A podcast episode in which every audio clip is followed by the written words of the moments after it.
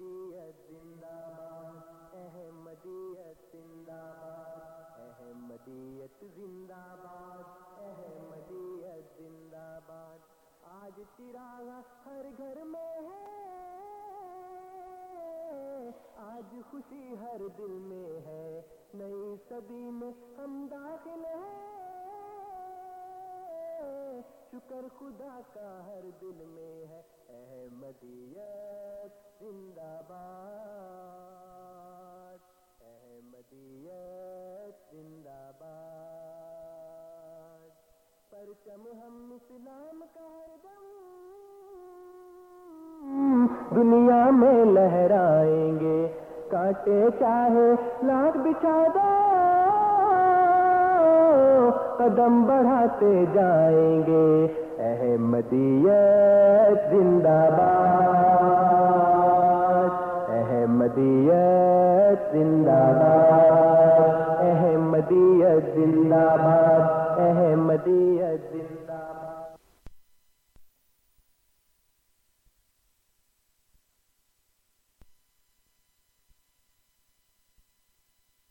أعوذ بالله من الشيطان الرجيم. سورة الرحمن. بسم الله الرحمن الرحيم اللہ کے نام کے ساتھ جو بے انتہا رحم کرنے والا، بن مانگے دینے والا اور بار بار رحم کرنے والا ہے۔ الرحمن۔ بے انتہا رحم کرنے والا اور بن مانگے دینے والا۔ علم القرآن۔ اس نے قرآن کی تعلیم دی۔ خلق الانسان۔ انسان کو پیدا کیا۔ علمه البيان۔ اسے بیان سکھایا۔ الشمس والقمر بحسبان۔ سورج اور چاند ایک حساب کے مطابق مسخر ہیں۔ والنجم والشجر يسجدان اور ستارے اور درخت دونوں سجدہ ریز ہیں۔ والسماء رفعها ووضع الميزان۔ اور آسمان کی کیا ہی شان ہے اس نے اسے رفت بخشی اور نمونہ عدل بنایا۔ ألا تطغوا في الميزان. تاکہ تم میزان میں تجاوز نہ کرو۔ وأقيموا الوزن بالقسط ولا تخسروا الميزان. وزن کو انصاف کے ساتھ قائم کرو اور تول میں کوئی کمی نہ کرو۔ والأرض وضعها للأنام۔ اور زمین کی بھی کیا شان ہے اس نے اسے مخلوقات کے لیے سہارا بنایا۔ فيها فاكهة والنخل ذات الأكمام. اس میں طرح طرح کے پھل ہیں اور خوشہ دار کھجوریں بھی۔ والحب ذو العصف والريحان. اور بھوسے والے اناج اور خوشبودار پودے۔ فبأي آلاء ربكما تكذبان بس اے جنو انس تم دونوں اپنے رب کی کس کس نعمت کا انکار کرو گے؟ خلق الإنسان من صلصال كالفخار اس نے انسان کو مٹی کے پکائے ہوئے برتن کی طرح کی خشک کھنکتی ہوئی مٹی سے تخلیق کیا۔ ہم وہی لوگ ہیں ہم وہی لوگ ہیں ہم وہی لوگ ہیں ہم وہی لوگ ہیں ہم وہی لوگ ہیں۔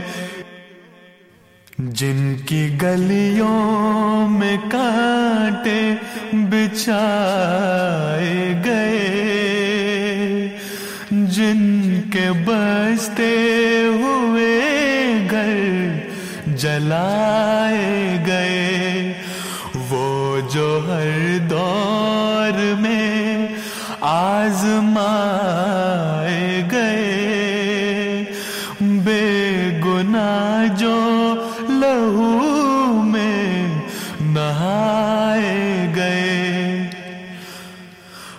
وہی لوگ ہیں، ہم وہی لوگ ہیں، ہم وہی لوگ ہیں، ہم وہی لوگ ہیں، ہم وہی لوگ ہیں۔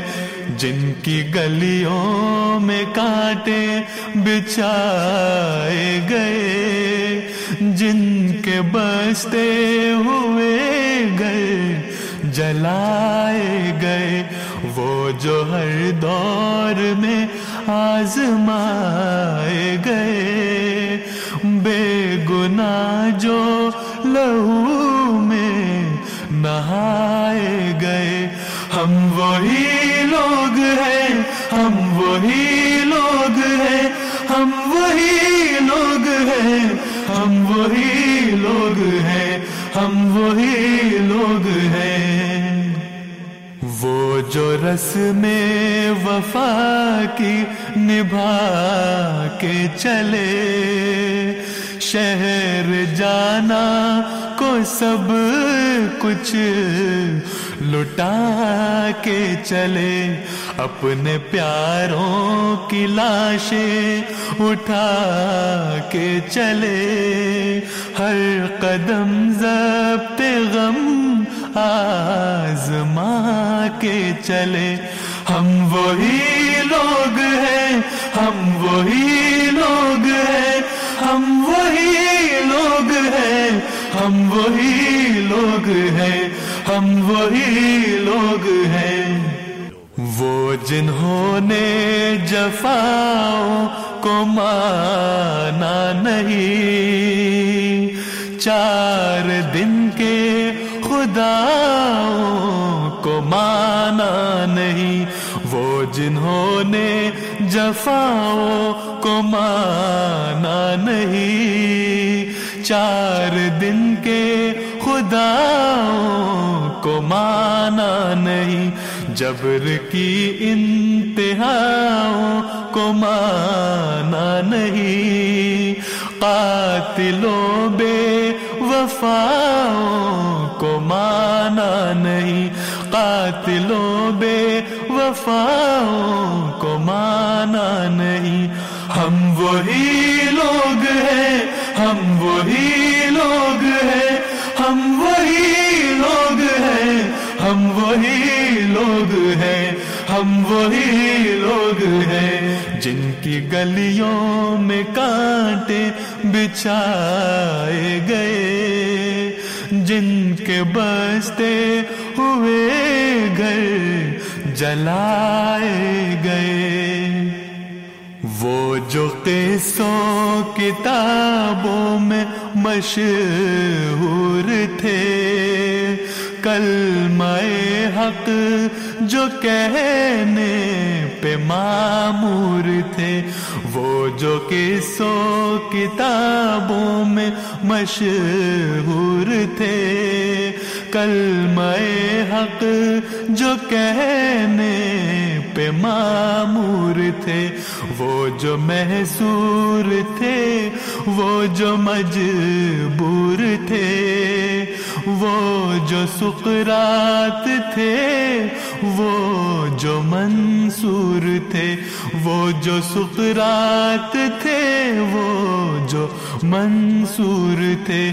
ہم وہی لوگ ہیں، ہم وہی لوگ ہیں، ہم وہی لوگ ہیں، ہم وہی لوگ ہیں، ہم وہی لوگ ہیں۔ اللہ الرحمن الرحیم۔ السلام علیکم ورحمۃ اللہ وبرکاتہ۔ سامعین کرام، پروگرام ریڈیو احمدیہ پہ اطول قدوس طاہر آپ سب کو خوش آمدید کہتا ہے۔ ریڈیو احمدیہ آپ کی خدمت میں ہر اتوار کی شام آٹھ سے دس بجے کے درمیان F M hundred point seven پہ اردو زبان میں اور اے ایم فائیو تھرٹی پہ رات دس سے بارہ کے درمیان انگریزی زبان میں پیش کیا جاتا ہے۔ اور سامعین کرام، اگر آپ ہمارا یہ programme F M hundred point seven کے بجائے انٹرنیٹ پہ سننا چاہیں، تو اس کے لیے ہماری ویب سائٹ کا پتا ہے W W W dot Voice of Islam dot C A. اور اس ویب سائٹ پہ آپ کو ہمارے گزشتہ پروگرامس کی ریکارڈنگس بھی مل سکتی ہیں۔ سامعین کرام پروگرام ریڈیو احمدیہ کا مقصد ایک خوشگوار ماحول میں احمدیت یعنی حقیقی اسلام کی تعلیمات، قرآن کریم اور نبی کریم آخر الزماں حضرت محمد مصطفیٰ صلی اللہ علیہ وسلم کی احادیث مبارکہ کی روشنی میں اپنے سامعین کی خدمت میں پیش کرنا ہے۔ پروگرام کے دستور کے مطابق جماعت احمدیہ کے کوئی نمائندہ کسی خاص موضوع پر آپ کے سامنے ابتدائی کلمات پیش کرتے ہیں اور پھر آپ سامعین کو دعوت دی جاتی ہے کہ ان کالمات کے بارے میں بالخصوص تقریباً ساڑھے نو بجے تک آپ اپنے سوالات پیش کر سکتے ہیں اور ہمارے معزز مہمان ان سوالات کے جوابات دیتے ہیں۔ پروگرام کے آخری آدھے گھنٹے کے دوران آپ اسلام احمدیت یا عالم اسلام کے بارے میں دیگر عمومی موضوعات کے بارے میں بھی سوالات پیش کر سکتے ہیں اور ہمارے معزز مہمان ان کے بھی جوابات دیتے ہیں۔ پروگرام میں شامل ہونے کے لیے آپ ہمارا فون نمبر نوٹ فرما لیں۔ Four one six four one zero six five two two four one six four one zero six five two two Toronto کے باہر کے سامعین کے لیے one eight five five four one zero six five two two one eight five five four one zero six five two two اور سامعین کرام، اگر پروگرام میں آپ اپنے سوالات بذریعہ ای میل ہمیں بھیجنا چاہیں، تو اس کے لیے ہماری آئی ڈی ہے کیو اے یعنی question answer at Voice of Islam dot C A Q A یعنی question answer at Voice of Islam dot C A سامعین کرام پروگرام ریڈیو احمدیہ میں آج ہمارے ساتھ جناب پروفیسر مولانا ہادی علی چودھری صاحب مہمان ہیں۔ کسی تعارف کے محتاج نہیں، آپ جامعہ احمدیہ نارتھ امریکہ میں پرنسپل کے عہدے پہ اس وقت فائز ہیں۔ اور اس کے علاوہ آپ جماعت احمدیہ کینیڈا کے ترجمان ماہنامہ احمدیہ گزٹ کے مدیر اعلیٰ بھی ہیں۔ آپ کی تصنیفات اور جلسہ سالانہ کینیڈا پہ کی جانے والی آپ کی تقاریر جماعت احمدیہ کی آفیشیل ویب سائٹ الاسلام ڈاٹ اور پر دیکھی جا سکتی ہیں۔ ہم آپ کو پروگرام میں خوش آمدید کہتے ہیں ہادی صاحب السلام علیکم ورحمۃ اللہ وبرکاتہ۔ وعلیکم السلام ورحمۃ اللہ وبرکاتہ۔ جی ہادی صاحب آج آپ کس موضوع پہ پروگرام پیش کرنا چاہیں گے؟ میں نے ایک سلسلہ شروع کیا تھا جس کا ایک پروگرام پچھلے پروگرام میں یا ایک ایپیسوڈ پچھلے پروگرام میں ہو گیا تھا کہ حضرت مسیح محدود علیہ السلاۃ والسلام نے آ کر کیا تبدیلی پیدا کی یا کون سے عقائد یا نظریات تھے جو اسلامی نہیں تھے اور اسلام میں رائج ہو گئے؟ جی۔ انفارچونیٹلی ان کو حضرت مسیح السلام نے قرآن اور حدیث کی صحیح بنیادوں پر دوبارہ قائم فرمایا۔ تو اسی سلسلے میں آج اگلا ایک پروگرام ہے جو حضرت مسیح محدود علیہ السلاۃ والسلام نے مسلمانوں کی ایک اور غلطی کو دور کیا ہے اور وہ معراج اور اسراء کے بارے میں جو یہ کہا جاتا ہے کہ وہ جسمانی تھا یعنی آ حضرت صلی اللہ علیہ وسلم جسم کے ساتھ آسمانوں پر گئے ہیں اس غلطی کو دور کیا ہے۔ تو حضرت مسیح محدود علیہ السلاۃ والسلام فرماتے ہیں معراج انقطاع تام تھا۔ اور یہ اتفاقی بات ہے کہ اس پروگرام پچھلے پروگرام میں جو خاکسار نے یہاں کیا اس میں آخر میں یہی سوال آگے تھے جی۔ معراج کے بارے میں ہی۔ اور چونکہ وقت آخر میں کم تھا اس لیے تفصیلی میں بات نہیں کر سکا، تو آج میں سامعین کے سامنے اسی موضوع کو لے کر آیا ہوں کہ معراج دراصل اس کی حقیقت کیا تھی اور اس کے فوائد کیا تھے یا اس کی نوعیت کیا تھی۔ تو حضرت مسیح محدود علیہ السلاۃ والسلام فرماتے ہیں کہ معراج انقطاع تام تھا یعنی کلیتاً اپنے وجود سے منقطع ہو جانا یہ ایک حضرت صلی اللہ علیہ وسلم کے ساتھ اللہ تعالیٰ کا ایک خاص سلوک تھا اور یہ صوفیاء کے اندر بھی اور اولیاء اللہ کے اندر بھی ایسے تجربے موجود ہیں کہ وہ ایک جگہ بیٹھے ہوئے اپنے مقام پر نہیں ہوتے، بلکہ کشفی طور پر ایسا کشف جو بیداری کی حالت میں ہوتا ہے، لیکن انسان اپنے وجود سے جدا ہو جاتا ہے۔ تو رسول اللہ صلی اللہ علیہ وسلم کا جو انقطاع تھا، وہ انقطاع تام تھا۔ یہ حضرت صلی اللہ علیہ وسلم کا معراج تھا۔ آپ فرماتے ہیں، معراج انقطاع تام تھا اور سر اس میں یہ تھا یعنی بھید اس میں یہ تھا کہ تا رسول اللہ صلی اللہ علیہ وسلم کے نقطۂ نفسی کو ظاہر کیا جائے۔ آسمان پر ہر ایک روح کے لیے ایک نقطہ ہوتا ہے، اس سے آگے وہ نہیں جاتی۔ رسول اللہ صلی اللہ علیہ وسلم کا نقطۂ نفسی عرش تھا۔ یہ معراج ہے رسول اللہ صلی اللہ علیہ وسلم کا کہ آپ کا نقطۂ نفسی خدا تعالیٰ کا عرش تھا۔ اور رفیق اعلیٰ کے معنی بھی خدا ہی کے ہیں۔ بس رسول کریم صلی اللہ علیہ وسلم سے بڑھ کر اور کوئی معزز و مکرم نہیں ہے۔ تو یہ عبارت ہے جس میں حضرت مسیح محدود علیہ السلاۃ والسلام نے معراج کی حقیقت کو بیان فرمایا ہے اور رسول اللہ صلی اللہ علیہ وسلم کے بلند مقام کو بیان فرمایا ہے۔ اور معراج اس کی نشاندہی کرتا ہے کہ آن سلم کا عروج کیا تھا، عروج کا آخری نقطہ کیا تھا؟ وہ عرش رب العالمین تھا اور خدا تعالیٰ کا اپنا وجود تھا یعنی رفیق اعلیٰ رسول اللہ صلی اللہ علیہ وسلم کے۔ تو یہ جو کہا جاتا ہے کہ ہم معراج کے منکر ہیں، یہ ہم پر ایک ایسا ہی الزام ہے جس طرح دوسرے جھوٹے الزام ہیں۔ یہ جھوٹ طور پر ہماری طرف منسوخ کیا جاتا ہے کہ ہم معراج کے قائل نہیں معراج کے جس اعلیٰ رنگ میں اور جس اسفا رنگ میں اور مکمل رنگ میں، اکمل رنگ میں جماعت احمدیہ ایمان رکھتی ہے، وہ اور کوئی نہیں رکھ سکتا۔ کیونکہ دراصل یہ وہ حقیقت ہے جس کو حضرت مسیح محدود علیہ السلاۃ والسلام نے آ کر کھولا ہے۔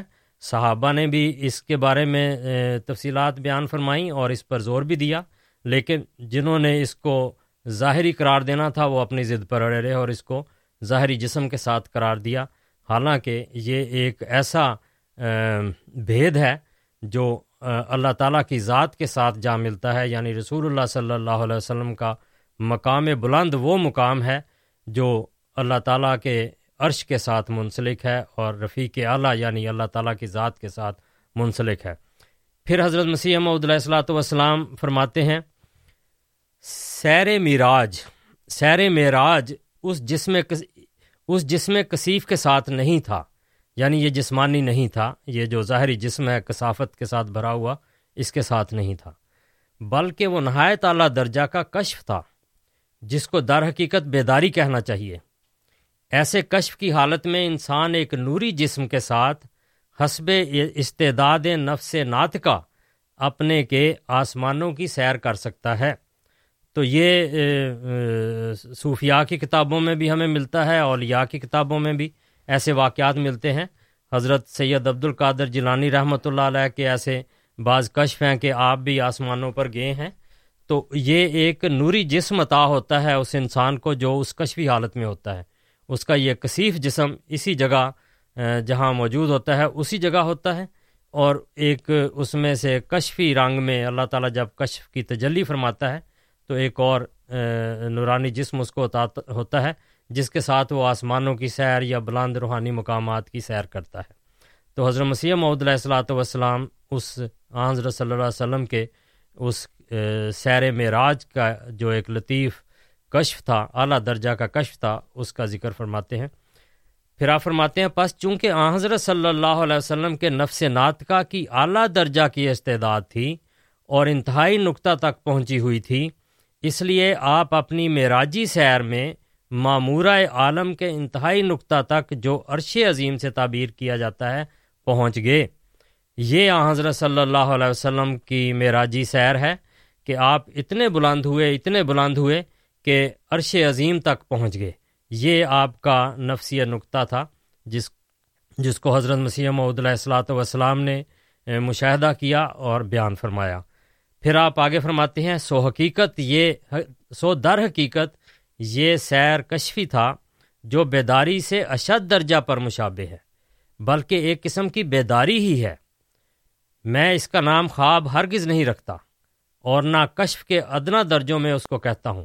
تو یہ کوئی خواب نہیں تھی، بلکہ قرآن کریم نے اس کو رویا کہا ہے اور رویا میں کشف کے معنی موجود ہیں اور کشف ہی ایسا اعلیٰ مقام ہوتا ہے کہ انسان باوجود بعض اوقات جاگتے ہوئے بھی اس دنیا میں نہیں ہوتا اور اپنے روحانی اور نورانی جسم کے ساتھ وہ آسمانوں یا روحانی بلندیوں پر پہنچتا ہے۔ تو آپ فرماتے ہیں، نہ میں اور نہ کشف کے ادنا درجوں میں اس کو کہتا ہوں، بلکہ یہ کشف کا بزرگ ترین مقام ہے، جو در حقیقت بیداری، بلکہ اس اس کسی بیداری سے یہ حالت زیادہ اسفا اور اجلا ہوتی ہے۔ تو یہ ایک بیداری کی حالت میں ایسا کشف تھا جو خواب نہیں تھی، بلکہ اللہ نے رویا کے طور پر بتایا۔ قرآن کریم میں میں اللہ تعالیٰ نے اس کو رویا کے لفظ سے بیان فرمایا ہے کہ یہ ایک رویا تھی اور اس میں جسم کا، اس کثیف جسم کا تعلق نہیں تھا۔ جس طرح رویا میں انسان مختلف جگہ کی سیر کرتا ہے، اسی طرح رسول اللہ صلی اللہ علیہ وسلم کو ایسا لطیف کشف عطا ہوا جو بیداری سے بہت مشابہ تھا۔ اب یہ جو کہا جاتا ہے کہ یہ جسمانی تھا، یہ سمجھ نہیں آتی کہ کیوں یہ عقیدے بنے ہیں اور کیوں ان پر اتنا زور دیا گیا یا اس پر اصرار کیا گیا ہے۔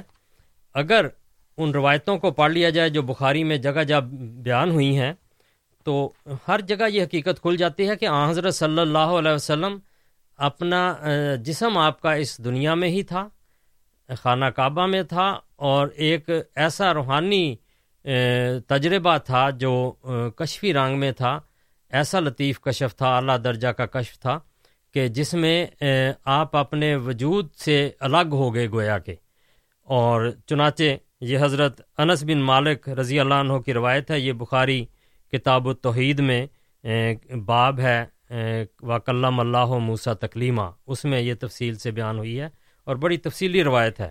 میں اس کی تفصیلات میں تو نہیں جاؤں گا، لیکن چند پہلو اس کے بیان کروں گا۔ تو حضرت انس بن مالک رضی اللہ عنہ فرماتے ہیں کہ جس رات رسول اللہ صلی اللہ علیہ وسلم کو خانہ کعبہ سے معراج کروائی گئی، تو آپ کی طرف وہی آنے سے پہلے تین افراد حاضر بارگاہ ہوئے اور آپ مسجد حرام میں سوئے ہوئے تھے۔ ایک تو رات ہے اور دوسرا آپ سوئے ہوئے تھے۔ یہ بڑی واضح بات ہے کہ ایسی حالت تھی کہ آپ سوئے تھے، لیکن جو کشف ہوا وہ ایسی حالت میں ہوا کہ گویا ایک بیداری سے تبیر اس کو کر سکتے ہیں۔ چنانچہ اسی روایت میں اس کو واضح بھی کیا گیا ہے۔ تو کہتے ہیں کہ ان میں سے ایک نے کہا کہ وہ کون سے ہیں یعنی کن کو لے کر جانا ہے۔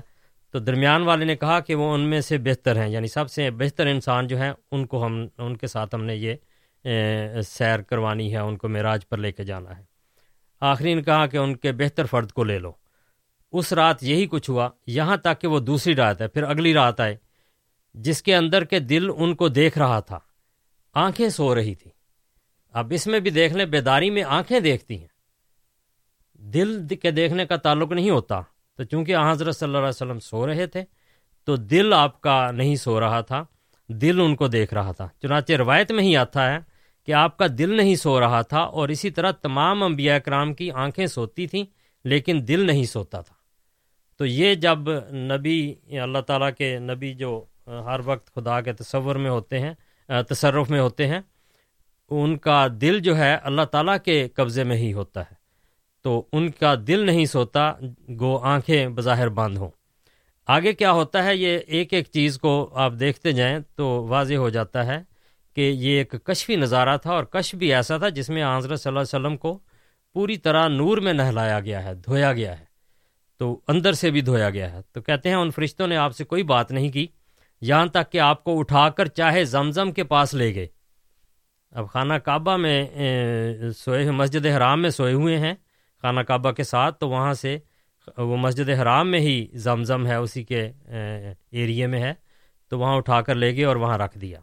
ان میں سے حضرت جبریل نے یہ کام سنبھالا کہ گلے سے دل تک، دل کے نیچے تک، گلے سے دل کے نیچے تک سینہ مبارک کو چاک کر دیا۔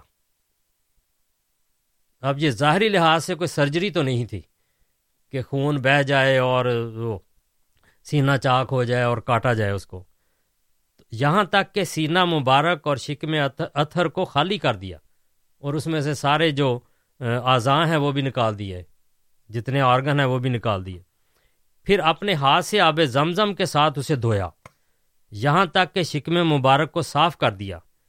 پھر سونے کا ایک تشت لایا گیا۔ اس میں سنہری نور تھا جو ایمان و حکمت سے بھرا ہوا تھا۔ تو یہ ظاہری طور پر کسی ٹرے میں ایمان اور حکمت تو نہیں آتے۔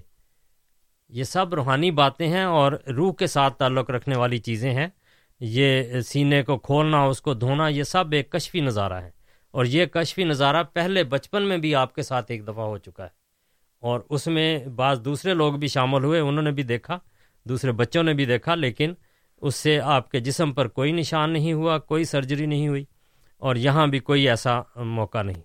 تو سوئے ہوئے آپ کو اٹھایا گیا ہے اور اس کے بعد وہ کہتے ہیں کہ جب تشت سنہری، اس میں نور تھا، تشت لایا گیا، اس میں سنہری نور تھا جو ایمان و حکمت سے بھرا ہوا تھا اور اس کے ساتھ سینہ مبارک اور حلق کی رگوں کو بھر دیا اور پھر برابر کر دیا۔ تو یہ جو نظارے ہیں، یہ کبھی بھی جسمانی نہیں ہو سکتے۔ اس طرح یہ ممکن نہیں ہے کہ ایک جاگتا ہوا انسان اس طرح پکڑا جائے اور اس کے سینے کو چاک کر دیا جائے اور گویا کہ جس طرح ذبح کیا جاتا ہے، اس طرح اس کا سینہ چاک کیا جائے۔ یہ کشفی نظارے ہیں اور حضرت صلی اللہ علیہ وسلم کو اس نور کے ساتھ بھر دیا گیا ہے جو آسمانی تشت میں آیا اور اس میں ایمان و حکمت تھی۔ ایمان و حکمت کوئی ظاہری چیز نہیں جو اندر داخل کی جائے۔ تو اس کے بعد پھر آپ کو آسمان کی طرف لے کر چڑھے ہیں اور آگے لمبی تفصیل ہے جو ہر کوئی جانتا ہے کہ نبیوں سے ملے، ان کے مدارے سے آگے چلتے گئے، حتیٰ کہ جبریل بھی پھر ایک مقام پر جا کے کہتے ہیں کہ میں آگے نہیں جا سکتا۔ پھر اللہ تعالیٰ سے آپ کی ملاقات ہوتی ہے۔ اور یہ سارا بیان کرنے کے بعد پھر اس روا، اسی روایت میں آخر میں جا کر لکھا ہے وس و ہوا فلم فی مسجد الحرام۔ کہ آپ بیدار ہو گئے اور آپ مسجد حرام میں تھے۔ تو گویا مسجد حرام میں ہی آپ کا جسم موجود رہا ہے، وہ جدا نہیں ہوا، روح جدا ہوئی ہے۔ اور یہ اللہ تعالیٰ کا خاص قانون ہے کہ سوتے میں نیک لوگوں کی خاص طور پر اللہ تعالیٰ روح اپنے قبضے میں کر کے اس کے ساتھ اپنی تجلیات ظاہر کرتا ہے اس پر اپنی تجلیات ظاہر کرتا ہے۔ جی۔ تو اس کی تفصیلات کو دیکھتے ہوئے ایک ذرہ بھی یہ تصور نہیں پیدا ہوتا کہ یہ کوئی ظاہری معراج تھا جسم کے ساتھ معراج تھا۔ باقی جہاں اس کی دیگر تفصیلات ہیں اسی صورت میں سورہ بنی اسرائیل کی پہلی آیت میں اس کا ذکر ہے اسرا کا اور اس کو رویا قرار دیا ہے آگے آیت نمبر اکسٹھ میں۔ جی۔ اب یہ پچھلے پروگرام میں ایک سوال یہ تھا کہ خدا تعالیٰ تو بہت پھر کمزور ثابت ہوتا ہے کہ کیا وہ قادر نہیں ہے کہ نبی کریم صلی اللہ علیہ وسلم کو آسمانوں پر لے جائے؟ بالکل قادر ہے۔ خدا تعالیٰ کی قدرت تو بے انتہا ہے انسان تصور بھی نہیں کر سکتا۔ لیکن جس بات کے بارے میں وہ کہے کہ میں یہ نہیں کرتا اس کے بارے میں یہ سوال کرنا یہ درست نہیں ہے۔ خدا تعالیٰ نے بڑا کیٹیگوریکلی اسی صورت میں اس نظریے کو رد فرمایا ہے۔ چنانچہ جب کفار مکہ نے یہ سنا کہ آپ کو معراج ہوا ہے، تو آپ نے تو انہوں نے رد کیا۔ اور اسی طرح بہت سارے سوال بھی اس میں درج ہیں۔ سورہ بنی اسرائیل میں جو قریش مکہ آپ سے کرتے تھے کہ ہمیں اس طرح کے معاوضے دکھائیں۔ اس میں ایک ان کا سوال یہ تھا کہ او تر کا فسم آئے کہ تو آسمان پر چڑھ کے دکھا۔ اور ساتھ ہی وہ کہتے ہیں، لن نو میں نہ لے رکیے کا حتیٰ تنزل علینا کتاب نہ کراؤ ہو۔ کہ ہم تیرے اوپر جانے پر یقین نہیں کریں گے۔ یعنی تو ظاہری طور پر چلا بھی جائے، پھر بھی یقین نہیں کریں تو نہ ماننے والے اس طرح نہیں مانتے۔ سامنے آدمی چڑھ بھی جائے، تب بھی نہیں مانتے۔ تو انہوں نے کہا کہ ہم یقین نہیں کریں گے تیرے آسمان پر چڑھنے کے، حتیٰ تنزل علینا کتاب نہ کراؤں تو ایک کتاب ساتھ لے کر آئے جس کو ہم خود اپنے ہاتھ سے دیکھ کر پڑھیں۔ جی۔ ہم خود پڑھیں۔ اب دیکھیں یہ مطالبہ تھا جو کفار نے کیا۔ اللہ تعالیٰ کی قدرت کیا ہے؟ تقدیر کیا ہے؟ جس کا وہ اعلان کرتا ہے کہ اے رسول تو کہہ دے حل کن تو اللہ بشر رسولہ کل سبحانہ ربی حل کن تو اللہ بشر رسولہ کہ تو کہہ کہ میرے خدا کی، میرے رب کی ذات پاک ہے، سبحان ہے، اور میں تو ایک بشر اور رسول ہوں۔ تو اس میں اللہ تعالیٰ نے بڑا واضح طور پر، بڑے صاف الفاظ میں یہ بیان کر دیا ہے کہ وہ ذات جو بشر ہو، رسول ہو، وہ آسمان پر نہیں جا سکتا جسم کے ساتھ، ورنہ اس وقت رسول کریم صلی اللہ علیہ وسلم قریش کا یہ مطالبہ پورا کر دیتے اور سارا مکہ والے ہدایت پا جاتے۔ لیکن اللہ تعالیٰ نے فرمایا، یہ میری تقدیر نہیں ہے۔ میں اپنی قدرت ساری رکھتا ہوں، لیکن یہ میرا اصول نہیں ہے۔ تو جس اصول کا، جس قانون کا خدا اظہار فرمائے، وہ نہیں ہوتا۔ اسی آیت میں، جو مسلمانوں کا ایک اور غلط نظریہ ہے کہ حضرت عیسیٰ علیہ السلاۃ والسلام آسمان پر اٹھائے گئے اور زندہ موجود ہیں، اس کا رد ہوتا ہے۔ اگر وہ رسول ہیں اور بشر ہیں، تو پھر وہ آسمان پر نہیں جاتے، ورنہ سب سے بڑے نبی سب سے اعلیٰ اور رفا نبی، جن کا نفسی نقطہ عرش رب العالمین ہے۔ محمد رسول اللہ صلی اللہ علیہ وسلم اللہ تعالیٰ ان کو آسمان پر اٹھاتا۔ تو اس آیت میں رد کر دیا ہر بشر کے اور رسول کے آسمان پر جانے کا۔ تو یہ عقیدہ کہ حضرت نبی کریم صلی اللہ علیہ وسلم آسمان پر جسم سمیت گئے تھے، یہ کسی طرح درست نہیں ہے۔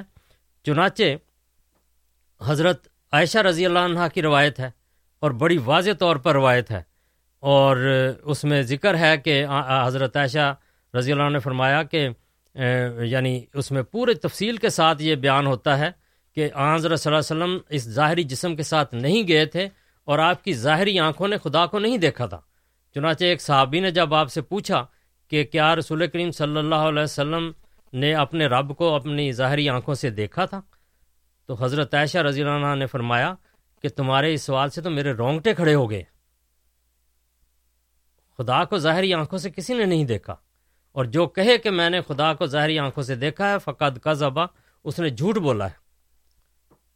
اتنی واضح طور پر حضرت عائشہ فرماتی کہ جسمانی طور پر یہ ممکن نہیں تھا کہ آپ آسمان پر جاتے اور اپنے رب کا دیدار کرتے۔ اللہ تعالیٰ خود آپ کے پاس آتا ہے، آپ سے باتیں کرتا ہے اور یہ سب کشفی نظارے ہوتے ہیں۔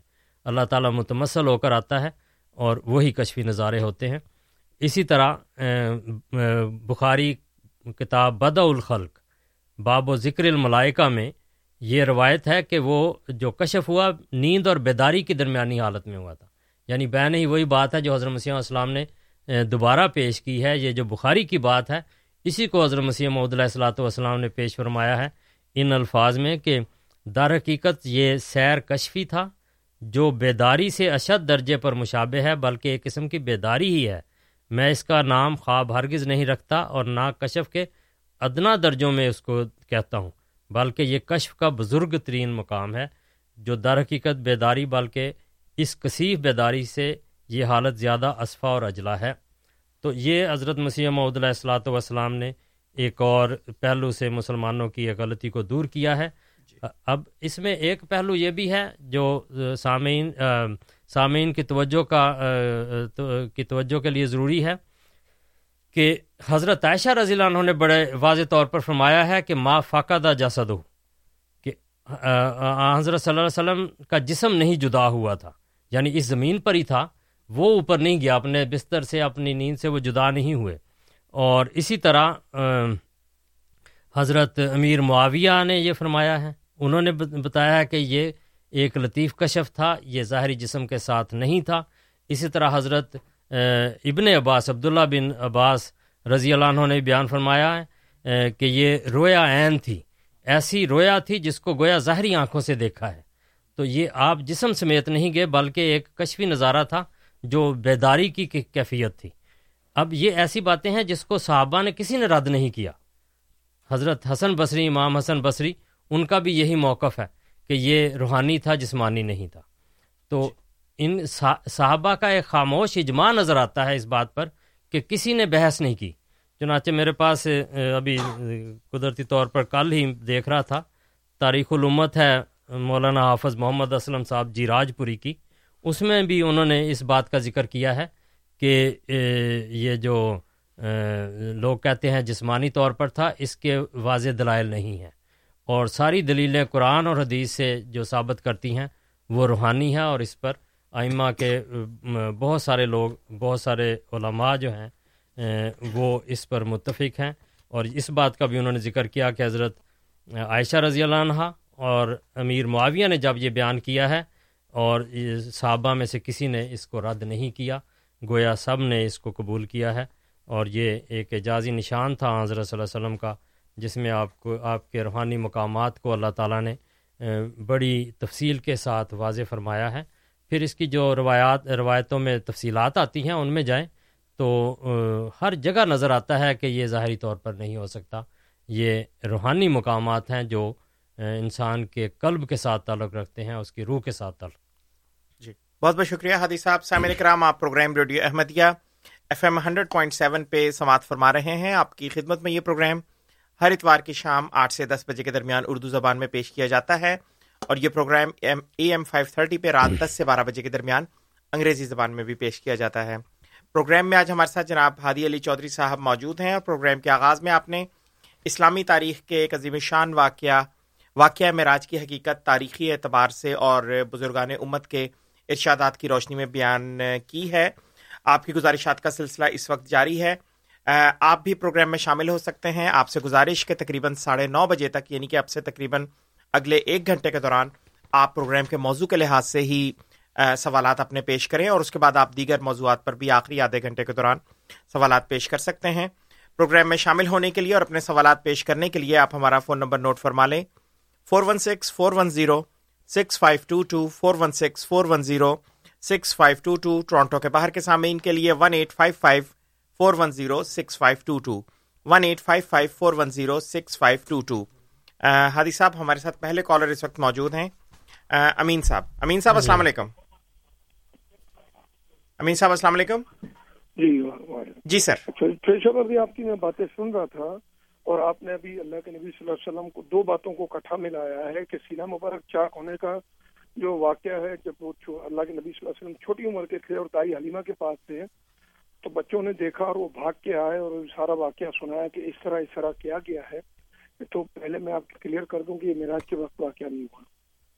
اور دوسرا میں آپ کو بتاؤں کہ جب معراج اللہ کے نبی صلی اللہ علیہ وسلم کو ہوئی ہے، تو اس کا سب سے پہلا انکار کرنے والا ابو جہل تھا اور اس نے تمسخر بھی کیا۔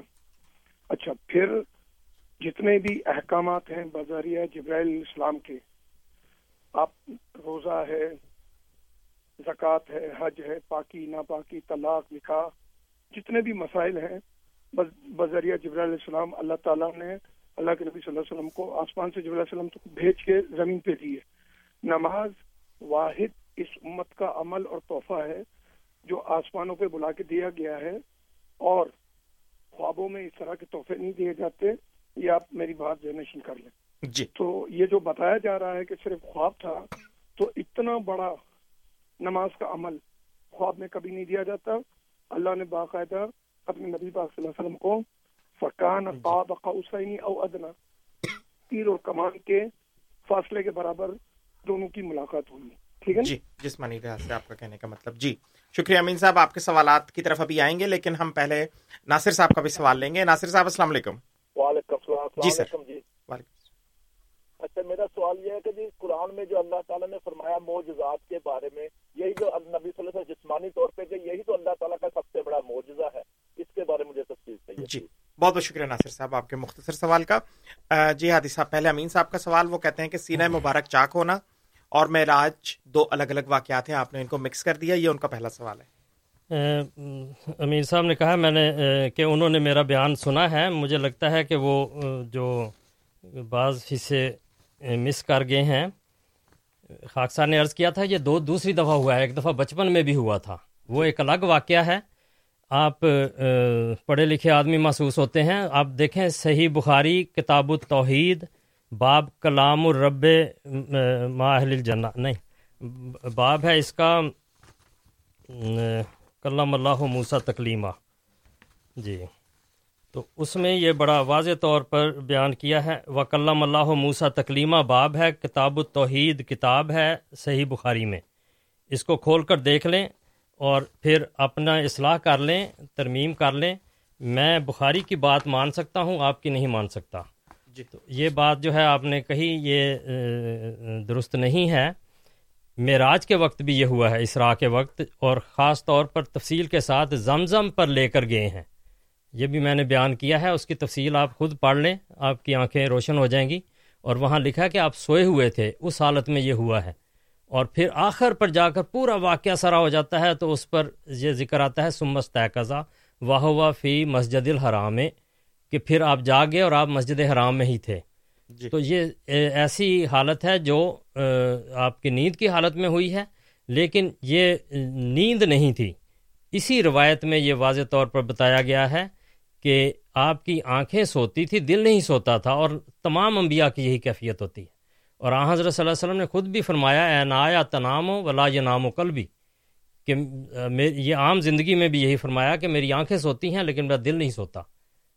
تو یہ آن حضرت صلی اللہ علیہ وسلم کی قلبی کیفیت تھی اور اسی میں وہ روحانی معراج ہوا ہے۔ جی امین صاحب کے سوال کا دوسرا حصہ تھا کہ پہلا انکاری ابو جہل ہاں تھا یہ تو سیدھی بات ہے۔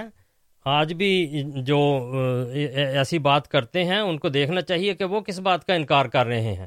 جماعت احمدیہ وہ بات کرتی ہے جو حضرت عائشہ رضی اللہ عنہ فرماتی ہیں جن کے بارے میں آنسر نے فرمایا کہ نصف دین ان سے سیکھو۔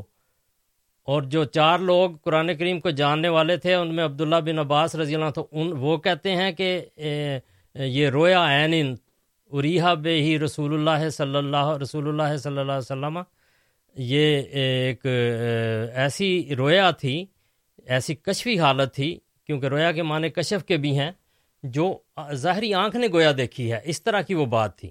لیکن چونکہ جسم زمین پر تھا روحانی طور پر آپ آسمان پر گئے ہیں تو دل کی آنکھوں نے دیکھا ہے۔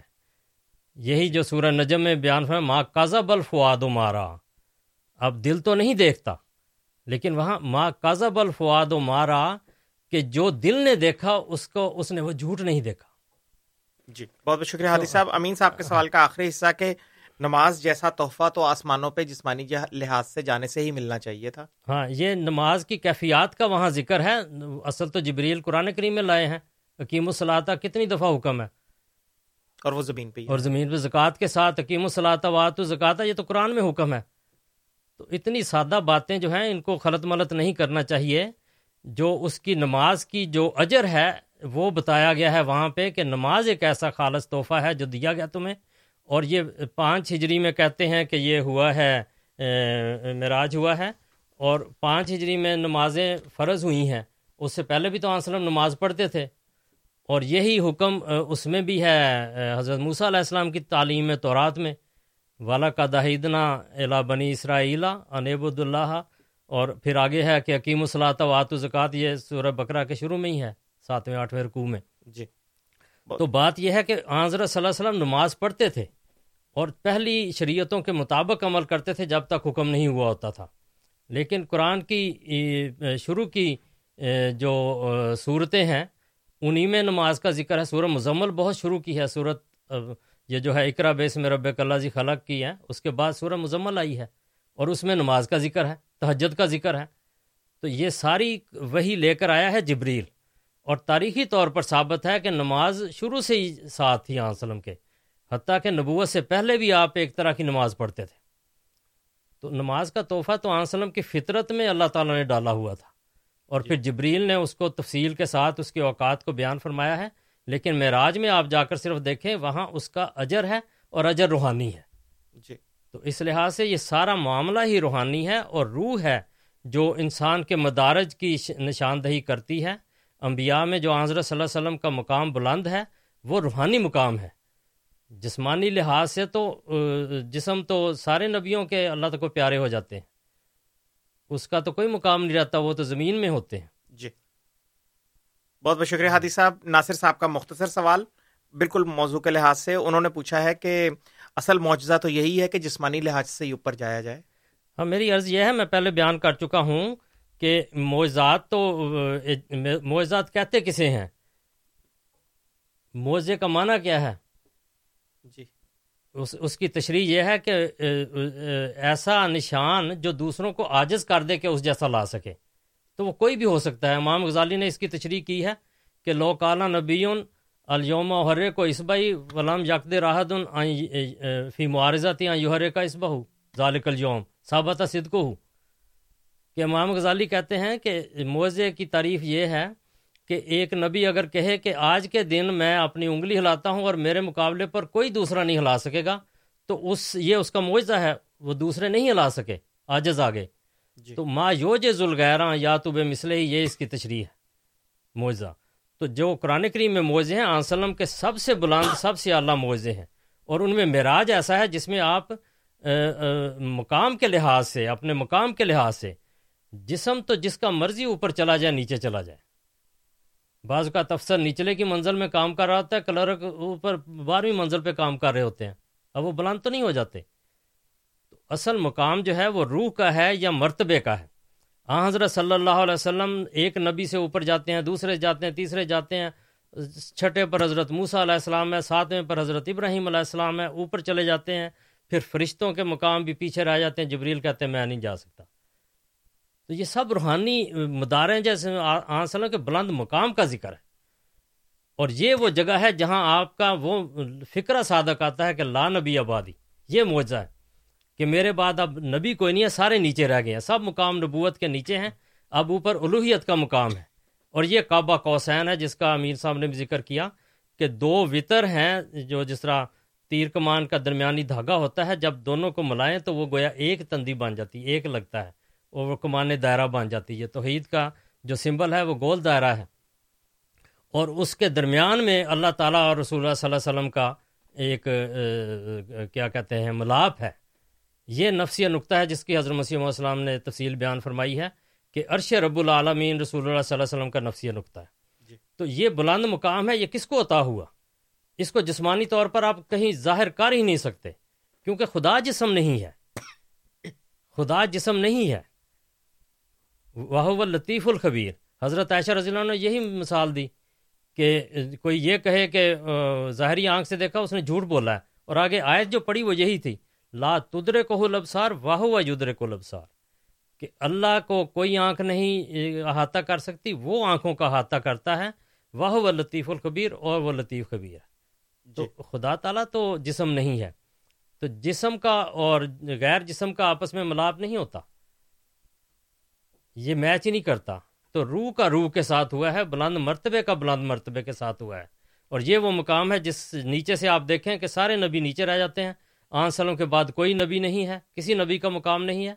اللہ کا الوحیت کا مقام شروع ہوتا ہے۔ تو یہ معجزہ ہے آنظر صلی اللہ علیہ وسلم کا جو دکھایا گیا۔ ظاہری طور پر میں نے عرض کی تھی، جس بات کے بارے میں خدا کہہ دے کہ یہ میں نہیں کرتا۔ اور آن وسلم کی زبان سے خدا تعالیٰ نے فرمایا کہ کل سبحانہ ربی، اے رسول، ان کو جواب یہ دے کہ میرا رب جو ہے پاک ہے، سبحان ہے۔ حل کن تو اللہ بشر، میں تو ایک بشر اور رسول ہوں، میں کس طرح اوپر چڑھ سکتا ہوں آسمان پر؟ اسی آیت میں اسی کا ہی جواب ہے کہ تو جا آسمان پر، لیکن ہم پھر بھی یقین نہیں کریں گے جب تک کہ کتاب لے کر نہ آئے۔ تو یہ جو تفصیلات ہیں، یہ بڑا واضح طور پر بتاتی ہیں کہ معجزہ دراصل یہ ہے کہ ہر نبی سے اوپر گئے ہیں، مقام کے لحاظ سے، مرتبے کے لحاظ سے۔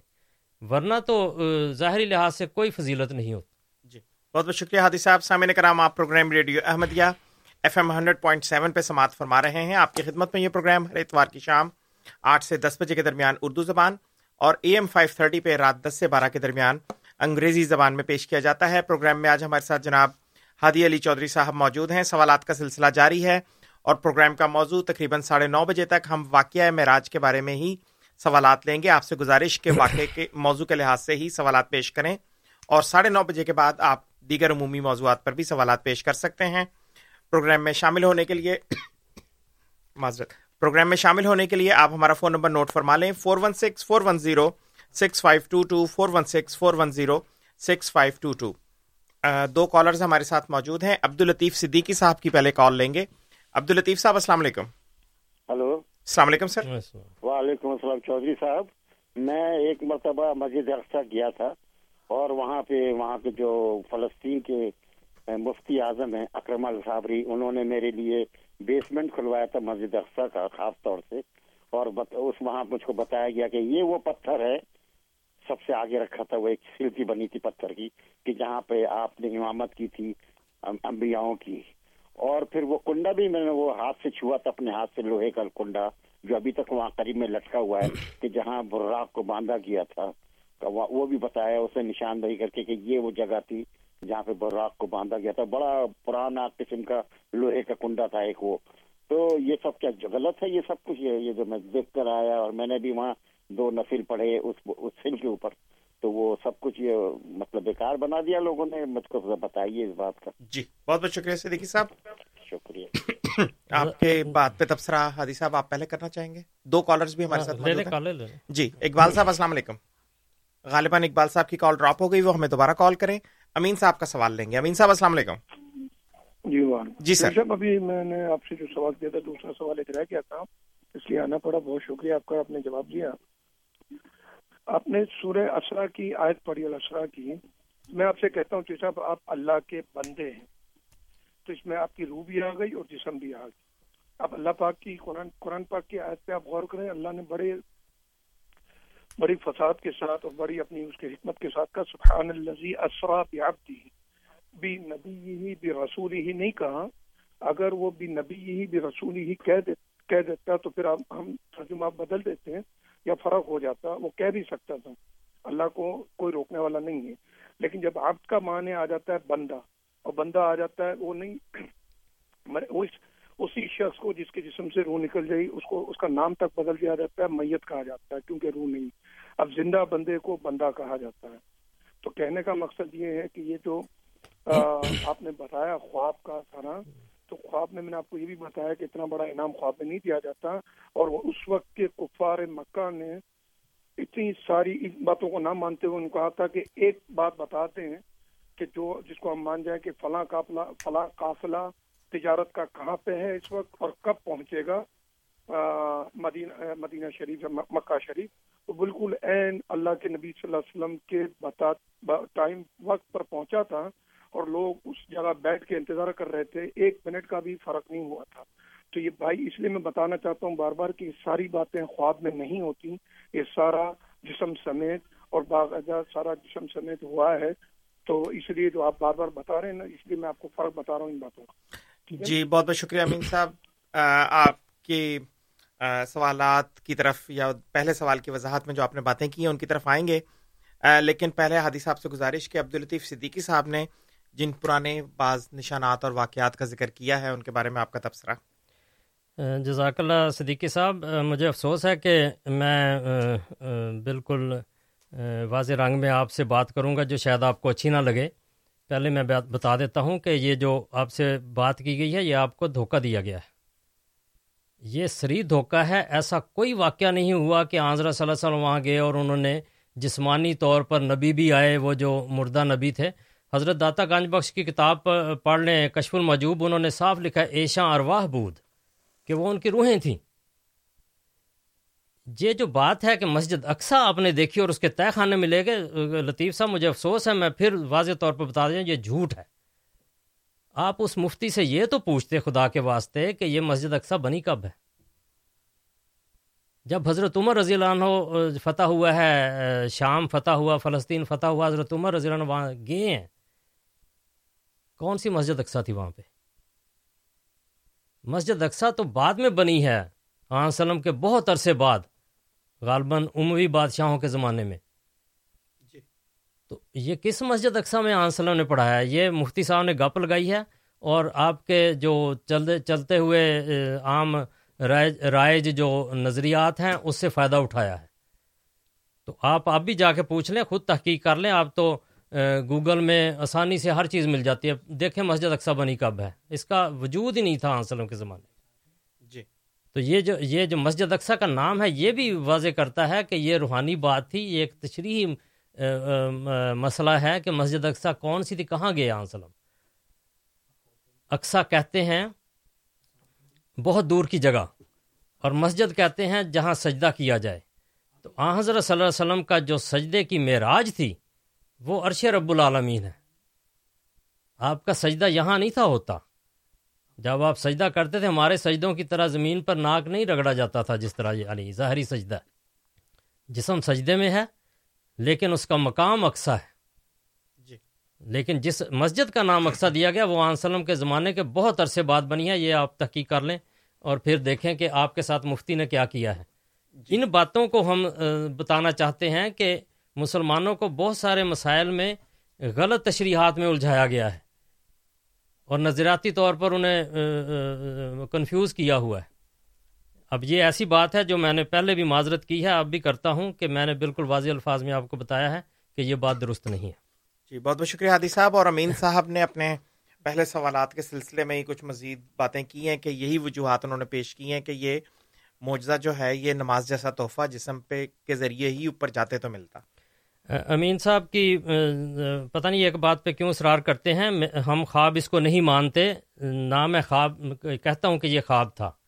حضرت مسیح السلام نے بڑا واضح طور پر بیان فرمایا ہے، جو میں نے آپ کا وہ اقتباس پڑھ کے سنایا تھا، اس میں حضرت مسیح محدود علیہ السلاۃ والسلام نے بڑا واضح طور پر لکھا ہے، میں اس کا نام خواب ہرگز نہیں رکھتا، اور نہ کشف کے ادنا درجوں میں اس کو کہتا ہوں۔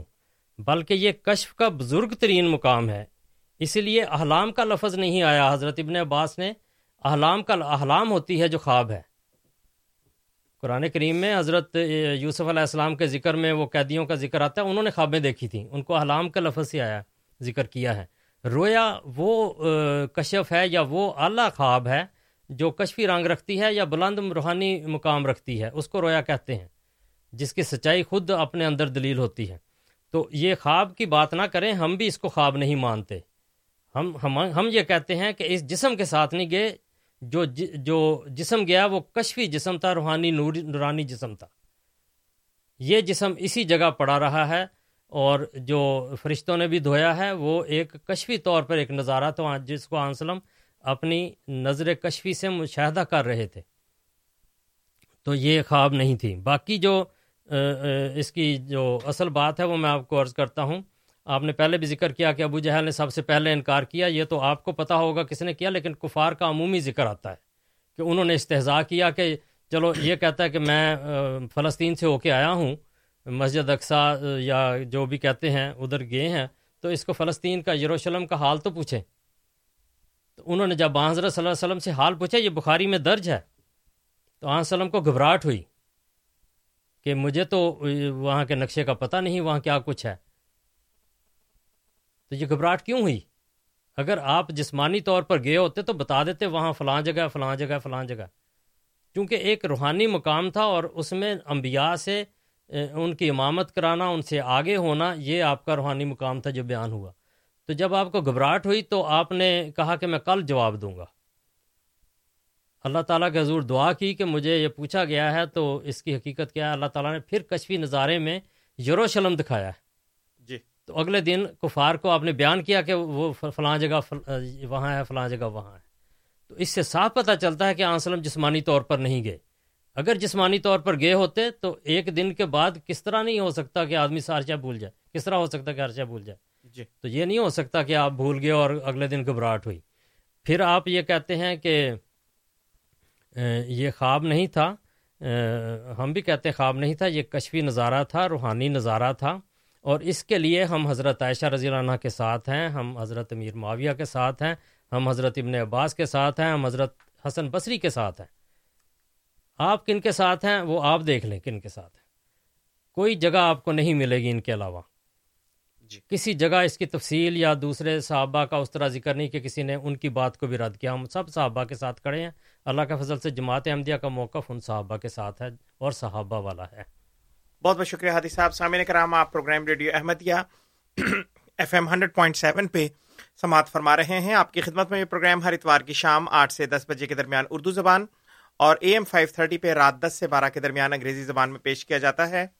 پروگرام میں آج ہمارے ساتھ جناب ہادی علی چودھری صاحب موجود ہیں اور سوالات کا سلسلہ جاری ہے۔ پروگرام کے آغاز میں آپ نے اسلامی تاریخ کے ایک عظیم شان واقعہ واقعہ معراج کی حقیقت تاریخی اعتبار سے اور بزرگان امت کے ارشادات کی روشنی میں بیان کی ہے۔ اسی موضوع پہ ہم تقریباً ساڑھے نو بجے تک سوالات لیں گے اور ساڑھے نو بجے کے بعد آپ اسلام احمدیت یا عالم اسلام کے دیگر موضوعات کے بارے میں بھی سوالات پیش کر سکتے ہیں۔ پروگرام میں شامل ہونے کے لیے آپ ہمارا فون نمبر نوٹ فرما لیں۔ Four one six, four one zero, six five two two, four one six, four one zero, six five two two, Toronto کے باہر کے سامعین کے لیے one eight five five, four one zero, six five two two, اور سامعین کرام، اگر آپ پروگرام میں بذریعہ ای میل اپنے سوالات بھیجنا چاہیں، تو اس کے لیے ہماری آئی ڈی ہے کیو اے یعنی question answer at voice of Islam dot C A اس وقت ہمارے ساتھ دو کالرز موجود ہیں۔ ملک محمود صاحب کی پہلے کال لیں گے۔ ان کی کال غالباً ڈراپ ہو گئی ہے۔ نصیر الدین صاحب کی کال پہلے لیں گے۔ نصیر الدین صاحب السلام علیکم۔ ہلو جی۔ جی سر۔ جی آئی ہیو ٹو کوشچنس جی سر پلیز۔ ایک تو یہ ہے جب آپ عبد کہتے ہیں نا جی۔ بے عبدی ہی تو عبد کا کوئی ڈیفینیشن ہے کہ نہیں ہے؟ جی اور آپ کا؟ دس از دس از مائی فرسٹ کوشچن اس لیے کہ آیات میں یہ ہے کہ عیسیٰ علیہ السلام جب کہتا ہے کہ إني عبد الله آتاني الكتاب وجعلني نبيا. وجعلني مباركا أينما كنت وأوصاني بالصلاة والزكاة. تعرض كيمة لذلك مطلب النفس روح اور جسم. جی۔ And if you go through Quran from the first page to the last page عبد کا یہی مطلب ہوتا ہے۔ جی۔ اور اللہ تعالیٰ کہتا ہے کہ سبحان الذي اسرا بعبده ليلا من المسجد الحرام الى المسجد بعبده اس نے یہ نہیں کہا کہ بروحه جی۔ بمنامه یہ نہیں کہا اس نے۔ This is number one number two آپ کے اسکالر صاحب کہتے ہیں کہ اقصا بنا ہوا ہے عمر رضی اللہ تعالیٰ کے زمانے میں۔ جی۔ یہ آیت جو اسراء میں ہے یہ پہلا نازل ہوا ہے کہ عمر رضی اللہ عنہ کا دخول اقصا میں۔ جی۔ Was for uh, uh, مطلب it was the first first and and and before اللہ عنہ entrance to to جی تو اللہ تعالیٰ کہتا ہے کہ سبحان الذي اسرا بعبده ليلا من المسجد الحرام الى المسجد الاقصى الى. المسجد الاقصى تو اقصا تو قرآن میں ذکر ہوا ہے تو عمر رضی اللہ عنہ تو like after what by like 40 or 50 years he entered to Aqsa. G and Aqsa is there since a long long time. سلیمان علیہ السلام کے زمانے میں اقصا تھا اس کے بعد میں جتنے آپ کے انبیاء کرام ہیں سارے ادھر تو why these wrong informations are given to people? جی نصیر صاحب آپ کے آپ کے دونوں سوالات کی انفارمیشن دیکھیں دیکھیں آپ جب بات کرتے ہیں لوگوں کے ساتھ تو ٹھیک ہے نصیر صاحب آپ کے دونوں سوالات آ گئے دونوں کے جوابات آپ کو ملیں گے آپ سے گزارش ہے کہ آپ ریڈیو ضرور سنتے رہیں۔ جی ہادی صاحب پہلے ان کا سوال تھا کہ عبد کی ڈیفینیشن جو ہے اس کے مطابق۔ عبد کی ڈیفینیشن دیکھیں، قرآن کریم نے حضرت عیسیٰ علیہ السلام کی آپ نے مثال دے دی، اور لوگوں کی بھی مثالیں موجود ہیں۔ ان لوگوں کی اسی صورت بنی اسرائیل میں ذکر ہے و اخرجنا اخرجنا لہم عبادنا اولی باسن شدیدن وہاں بھی عباد ہے، عبد کی جمع عباد ہے۔ یہ عبد کون تھے؟ یہ کوئی مسلمان یا کسی نبی پر ایمان لانے والے نہیں ہیں۔ یہ وہ تھے جو جنگجو لوگ تھے اور نبی دوسرے لوگوں کے مخالف تھے جو ان کو یہود کو مارنے والے تھے۔ تو یہ عباد جو ہے، یہ بہت سارے لوگوں کے لیے، ہر طرح کے لوگوں کے لیے استعمال ہوا ہے۔ پھر وسلم کے لیے بھی ہے ارایت اللہ جی جانحا ابدن اعزاز صلی۔ اللہ کہ جو میرا بندہ جب نماز پڑھتا ہے تو اس وقت اس کو روکتے ہیں، نماز سے روکتے ہیں۔ تو ابدن کا لفظ تو ایک عمومی ہے، ہر ایک کے لیے آیا، نبیوں کے لیے بھی آیا ہے، دوسرے مخالف لوگوں کے لیے بھی آیا۔ ہے سورہ بنی اسرائیل میں دیکھ لیں عباد اللہ ناولی باسن شدیدن آیا کہ نہیں؟ یہ کون تھے عبد تو یہ اس فلاسفی میں پڑھ کے اپنے آپ کو الجھانے والی بات ہے، سیدھی بات ہے۔ اسی صورت میں آیت نمبر اکسٹھ دیکھیں۔ اس میں اللہ تعالیٰ نے صاحب بتایا و ماں جالنا روئے اللہ تی رینا کا اللہ فطلا تن لناس یہ جو رویا ہم نے تجھے دکھائی ہے، یہ لوگوں کے لیے فتن آزمائش کا موجب بنی ہوئی ہے، اور آپ آزمائش میں پڑے ہوئے ہیں۔ یہ ایک روحانی مقام ہے آضر صلی اللہ علیہ وسلم کا اس کو آپ ماننے سے آپ کو انکار کیا ہے۔ جسم تو جاتا ہے اور جہاں مرضی جائے اس کا ایک الگ مسئلہ ہے۔ لیکن جو مقامات ہوتے ہیں وہ انسان کے مرتبے اور اس کے روحانی عروج کے پہ دلالت کرتے ہیں۔ جی۔ وہ بلند مرتبہ ہوتا ہے۔ میں نے پہلے بھی عرض کی تھی بعض اوقات جو آفیسر ہے وہ نیچے بیٹھا ہوتا ہے اور اوپر والی منزل پر کلرک کام کر رہے ہوتے ہیں۔ تو اصل جو فوقیت ہے، اصل علو مرتبت ہے، وہ مقام کی ہے ڈیزگنیشن کی ہے۔ تو رسول کریم صلی اللہ علیہ وسلم کی ڈیزگنیشن روحانی ہے۔ جسم اس کے ساتھ تھا، اس کو عبد کہا گیا ہے۔ اس فلسفے میں پڑھ کر آپ کیا آپ کو ملے گا؟ میں نے عرض کی ہے، ان لوگوں کو بھی کہا ہے جو نبیوں کے مخالف ہیں یا نبیوں کو رد کرنے والے۔ باسن عباد اللہ اولی باسن شدیدن میں نے حوالہ دیا، اسی صورت میں ہے۔ پھر اللہ تعالیٰ نے صاف بتایا ہے وہ ماں جال نہ رویا آپ اس کو کیوں انکار کرتے ہیں؟ جہاں تک مسجد اقسا کی بات ہے، آپ درست بات نہیں کر رہے۔ ہم لوگوں کو غلط انفارمیشن نہیں دیتے۔ آپ نے غلط بات کی ہے، حضرت سلیمان کے زمانے میں کوئی اقسا نہیں تھی۔ کوئی مسجد اقسا نہیں تھی۔ حضرت عمر رضی اللہ عنہ کے زمانے میں میں نے نہیں کہا کہ اس زمانے میں مسجد اقسا تھی۔ میں نے کہا اس وقت کہاں تھی؟ یعنی حضرت عمر کے زمانے میں بھی نہیں تھی۔ یہ ایک تمثیلی کلام ہے جو قرآن کریم میں بیان ہوا ہے کہ مسجد اقسا وہ سجدہ گاہ جو بہت دور کی ہے، جو محمد رسول اللہ صلی اللہ علیہ وسلم کا سجدہ ہے۔ آپ اس سے انکار کرتے ہیں کہ نہیں، ظاہری مسجد ہے۔ ظاہری مسجد تو پھر یہودیوں کے قبضے میں بھی رہی ہے۔ اس کا کیا مقام ہے پھر؟ لیکن مسجد تھی نہیں۔ اس کو آپ تاریخی طور پر کبھی ثابت نہیں کر سکتے۔ ہیکل سلیمانی تھا۔ ہیکل سلیمانی تھا، وہ مسجد اقسا نہیں تھی۔ آپ کے ذہن میں کوئی بات غلط آئی ہوئی ہے، اس کو درست کر لیں، تاریخی ریکارڈ سے تھوڑا سا مطالعہ کریں اور پھر دیکھیں کہ آپ نے جو بات کیا، اس کی کیا حقیقت ہے۔ میں آپ کو سچی بات کرتا ہوں اور قرآن کریم میرے سامنے پڑا ہوا ہے کہ مسجد اقسا رسول کریم صلی اللہ علیہ وسلم کے زمانے میں نہیں تھی۔ قرآن کریم کہتا ہے مسجد اقسا قرآن کریم تمثیلی بات کرتا ہے کہ یہ جو اپنے بندے کو لے کر گیا ہے، وہ ایسے مقام پر تھا جس جو اس کی بلند ترین سجدہ گاہ تھی۔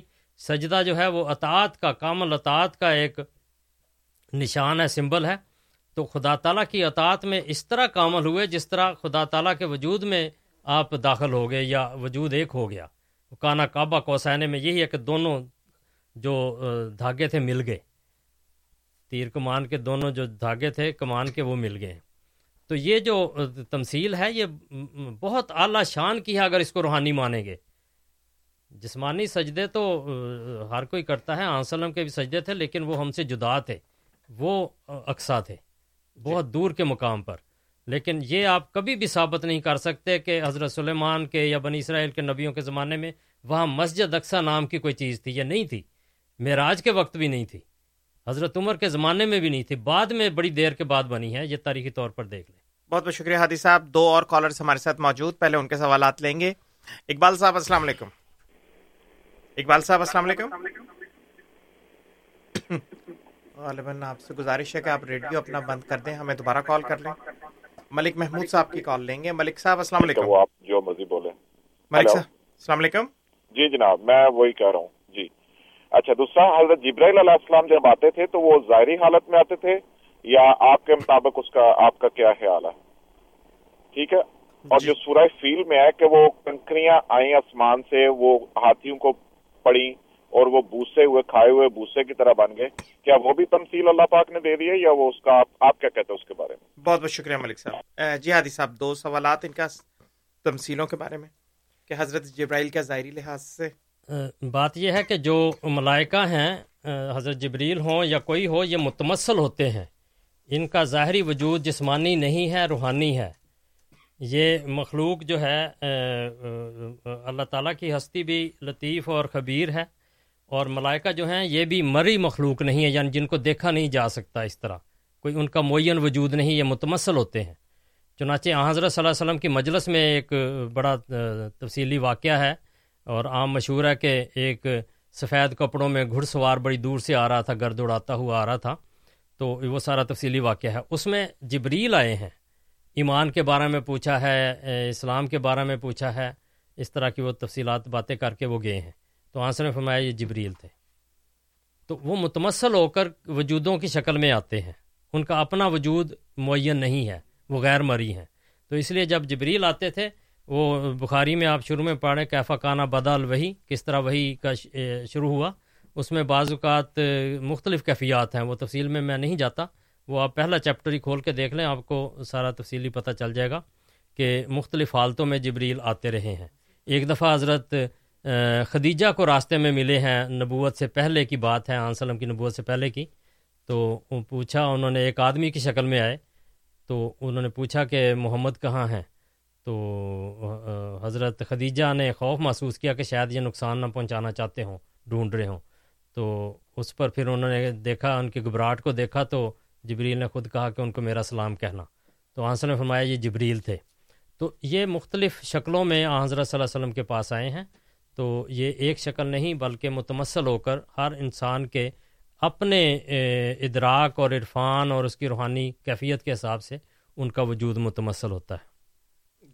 اور دوسرا ان کا کیا تھا؟ کہ کنکریاں جو آسمان سے آئی تھیں اس کے بارے میں ہاں وہ سورت فیل علام بسم اللہ الرحمن الرحیم علام ترکا فعال ربو کا بے صابر فر علام یاجل قیدام فی تزلیل فی تزلیل اللہ آگے کیا ہے؟ وارسلنا علیہم۔ تیرن ابابیل ترمیہم بہ جارات من سجیل۔ آسمان کا کہاں ذکر ہے؟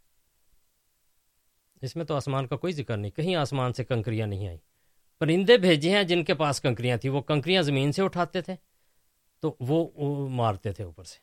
تو یہ اللہ تعالیٰ کی ایک تقدیر تھی ایک تدبیر تھی جس کے مطابق آسمان سے تو کوئی ذکر نہیں۔ کسی تفسیر میں اگر کسی نے لکھ دیا تو اس کی اپنی تفسیر ہے قرآن کریم میں صورت فیل میں ایک جگہ بھی یہ ذکر نہیں ہے کہ آسمان سے کنکریاں آئی ہیں تو یہ اپنی تصحیح کر لیں۔ جی بہت بہت شکریہ۔ حدی صاحب رانا ارشاد صاحب ہمارے ساتھ موجود ہیں ان کا سوال لیں گے۔ رانا صاحب السلام علیکم۔ ہاں جی السلام علیکم۔ جی سر۔ کو ٹائم تھوڑا ہے۔ جی سر۔ میں راج دے بارے چ قرآن پاک دی سورہ بنی اسرائیل ہے۔ تے پہلی آیت۔ اس تو بعد سورہ نجم ہے گی، نو تا اٹھارہ آیت۔ ہاں جی؟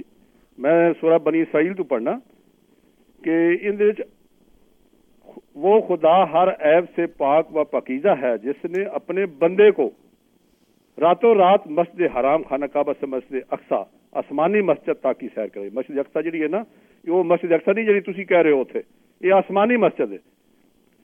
اور دوسری گل ہے کہ اگر لکھی تفسیر ہے کہ اس آیت میں تصریحاً خدا نے رسول اللہ علیہ وسلم کی مراج کو بیان فرمایا ہے۔ اگرچہ بعض لوگوں نے مسجد اقسا سے بیت المقدس مراد لی ہے مگر بہت سی تفسیروں سے ثابت ہے کہ مسجد اقسا سے وہ مسجد مراد ہے جو خانہ کعبہ کے مقابل آسمان پر ہے۔ بہرحال یہ تمامی اہل اسلام کا متفقہ علیہ اعتقاد ہے کہ آپ کو مراج ہوئی اور بدنی فقط روحی نہیں اور اس کا منکر کفر ہے۔ ہاں جی؟ جی۔ یہ جسم اور روح دونوں جو جو اس سے انکار کرے گا وہ بڑا بڑا کفر ہے گا جی بالکل جی۔ شکریہ خدا حافظ۔ بہت بہت شکریہ رانا صاحب۔ ناصر صاحب کا بھی پہلے سوال لیں گے۔ ناصر صاحب السلام علیکم۔ جی وعلیکم السلام۔ جی سر۔ میرا چھوٹا سا سوال ہے کہ جنگی خندق کے موقع کا بڑا مشہور واقعہ ہے کہ جب ایک پتھر توڑنا تھا اس کو تو حضور صلی اللہ علیہ وسلم نے خود اس پہ ضرب لگائی تو اس میں چمک پیدا ہوئی۔ اور اس پہ اپنے صحابہ کو فرمایا کہ نعرہ تکبیر بلند کرے کیونکہ مجھے اس چمک میں کیسے و کس طرح کے خزانوں کی چابیاں دی گئی ہیں۔ سوال یہ ہے کہ وہ تو جاگتی حالت میں ہی لگایا تھا ضرب لگائی گئی اور وہ جو خزانوں کی چابیاں تھی کہ وہ سچ مچ وہاں پہ آ گئی تھی یا وہ کشف تھا یا وہ کیا تھا وہ؟ جی۔ بہت بہت شکریہ ناصر صاحب۔ لیکن ہم پہلے رانا ارشاد صاحب کے سوال کی طرف چلیں گے کہ انہوں نے قرآن کریم کی وہ آیت پیش کی اور ساتھ کہا ہے کہ اگر مراج کو اس طریقے سے اگر کوئی نہیں مانتا تو وہ کفر کرتا ہے۔ رانا شاہ صاحب نے پہلے تو یہ بڑی اچھی بات بتا دی ہے کہ یہ آسمان پر مسجد اقسا تھی۔ جی زمینی مسجد۔ زمینی مسجد نہیں تھی۔ اور یہی دراصل درست بات ہے کہ اقسا جو ہے وہ جس طرح افضل اشرف یعنی دوسروں سے بہتر موازنہ پایا جاتا ہے اس میں تقابلی جائزہ ہوتا ہے کہ دوسروں سے بہتر۔ اللہ اکبر جو دوسروں کی نسبت بڑا ہے۔ کبیر سب سے بڑا ہے، اکبر جو دوسروں کی نسبت سب سے بڑا ہے۔ ہاں جی اس میں تقابلی جائزہ ہوتا ہے۔ تو یہ اقسا کا مطلب ہے جو دوسروں کی نسبت سب سے زیادہ دور ہے۔ تو یہ انہوں نے بڑی اچھی بات بتا دی ہے کسی تفسیر سے پڑھ کے، یا خود ان کا اپنا خیال ہے کہ یہ مسجد اقسا وہ نہیں تھی جو فلسطین میں ہے، جو بعد میں بنی، بلکہ آسمان کی بلندیوں پر، اس مقام پر جو خانہ۔ خانہ کعبہ کے مقابل پر روحانی مقام ہے وہ مسجد اقسا ہے۔ تو یہ بالکل درست بات ہے۔ جی۔ یہی ہم کہتے ہیں کہ وہ روحانی مقام تھا جہاں وسلم کو لے جایا گیا۔ جہاں تک ان کی دوسری بات تھی وہ میں ان سے معذرت چاہتا ہوں کہ اس طرح فتویٰ فروشی نہیں کرنی چاہیے۔ خدا کے لیے یہ دیکھیں کہ یہ کون کون عقیدہ رکھتا ہے ایسا۔ حضرت عائشہ رضی اللہ عنہ فرماتی ہیں کہ یہ جسمانی نہیں تھا۔ اور جس نے کہا کہ وسلم نے اپنے رب کو آنکھوں سے دیکھا اس نے جھوٹ بولا ہے۔ تو یہ جسمانی نہیں تھا۔ حضرت عائشہ فرماتی ہیں، جن سے نصف دین سیکھنے کا وسلم خود فرما چکے ہیں۔ حضرت ابن عباس فرماتے ہیں یہ رویا تھی۔ حضرت معاویہ فرماتے ہیں اور دوسرے صحابہ کسی نے اختلاف نہیں کیا۔ یعنی ایک خاموش اجماع ہے اس بات پر کہ یہ جسمانی نہیں تھا، روحانی تھا۔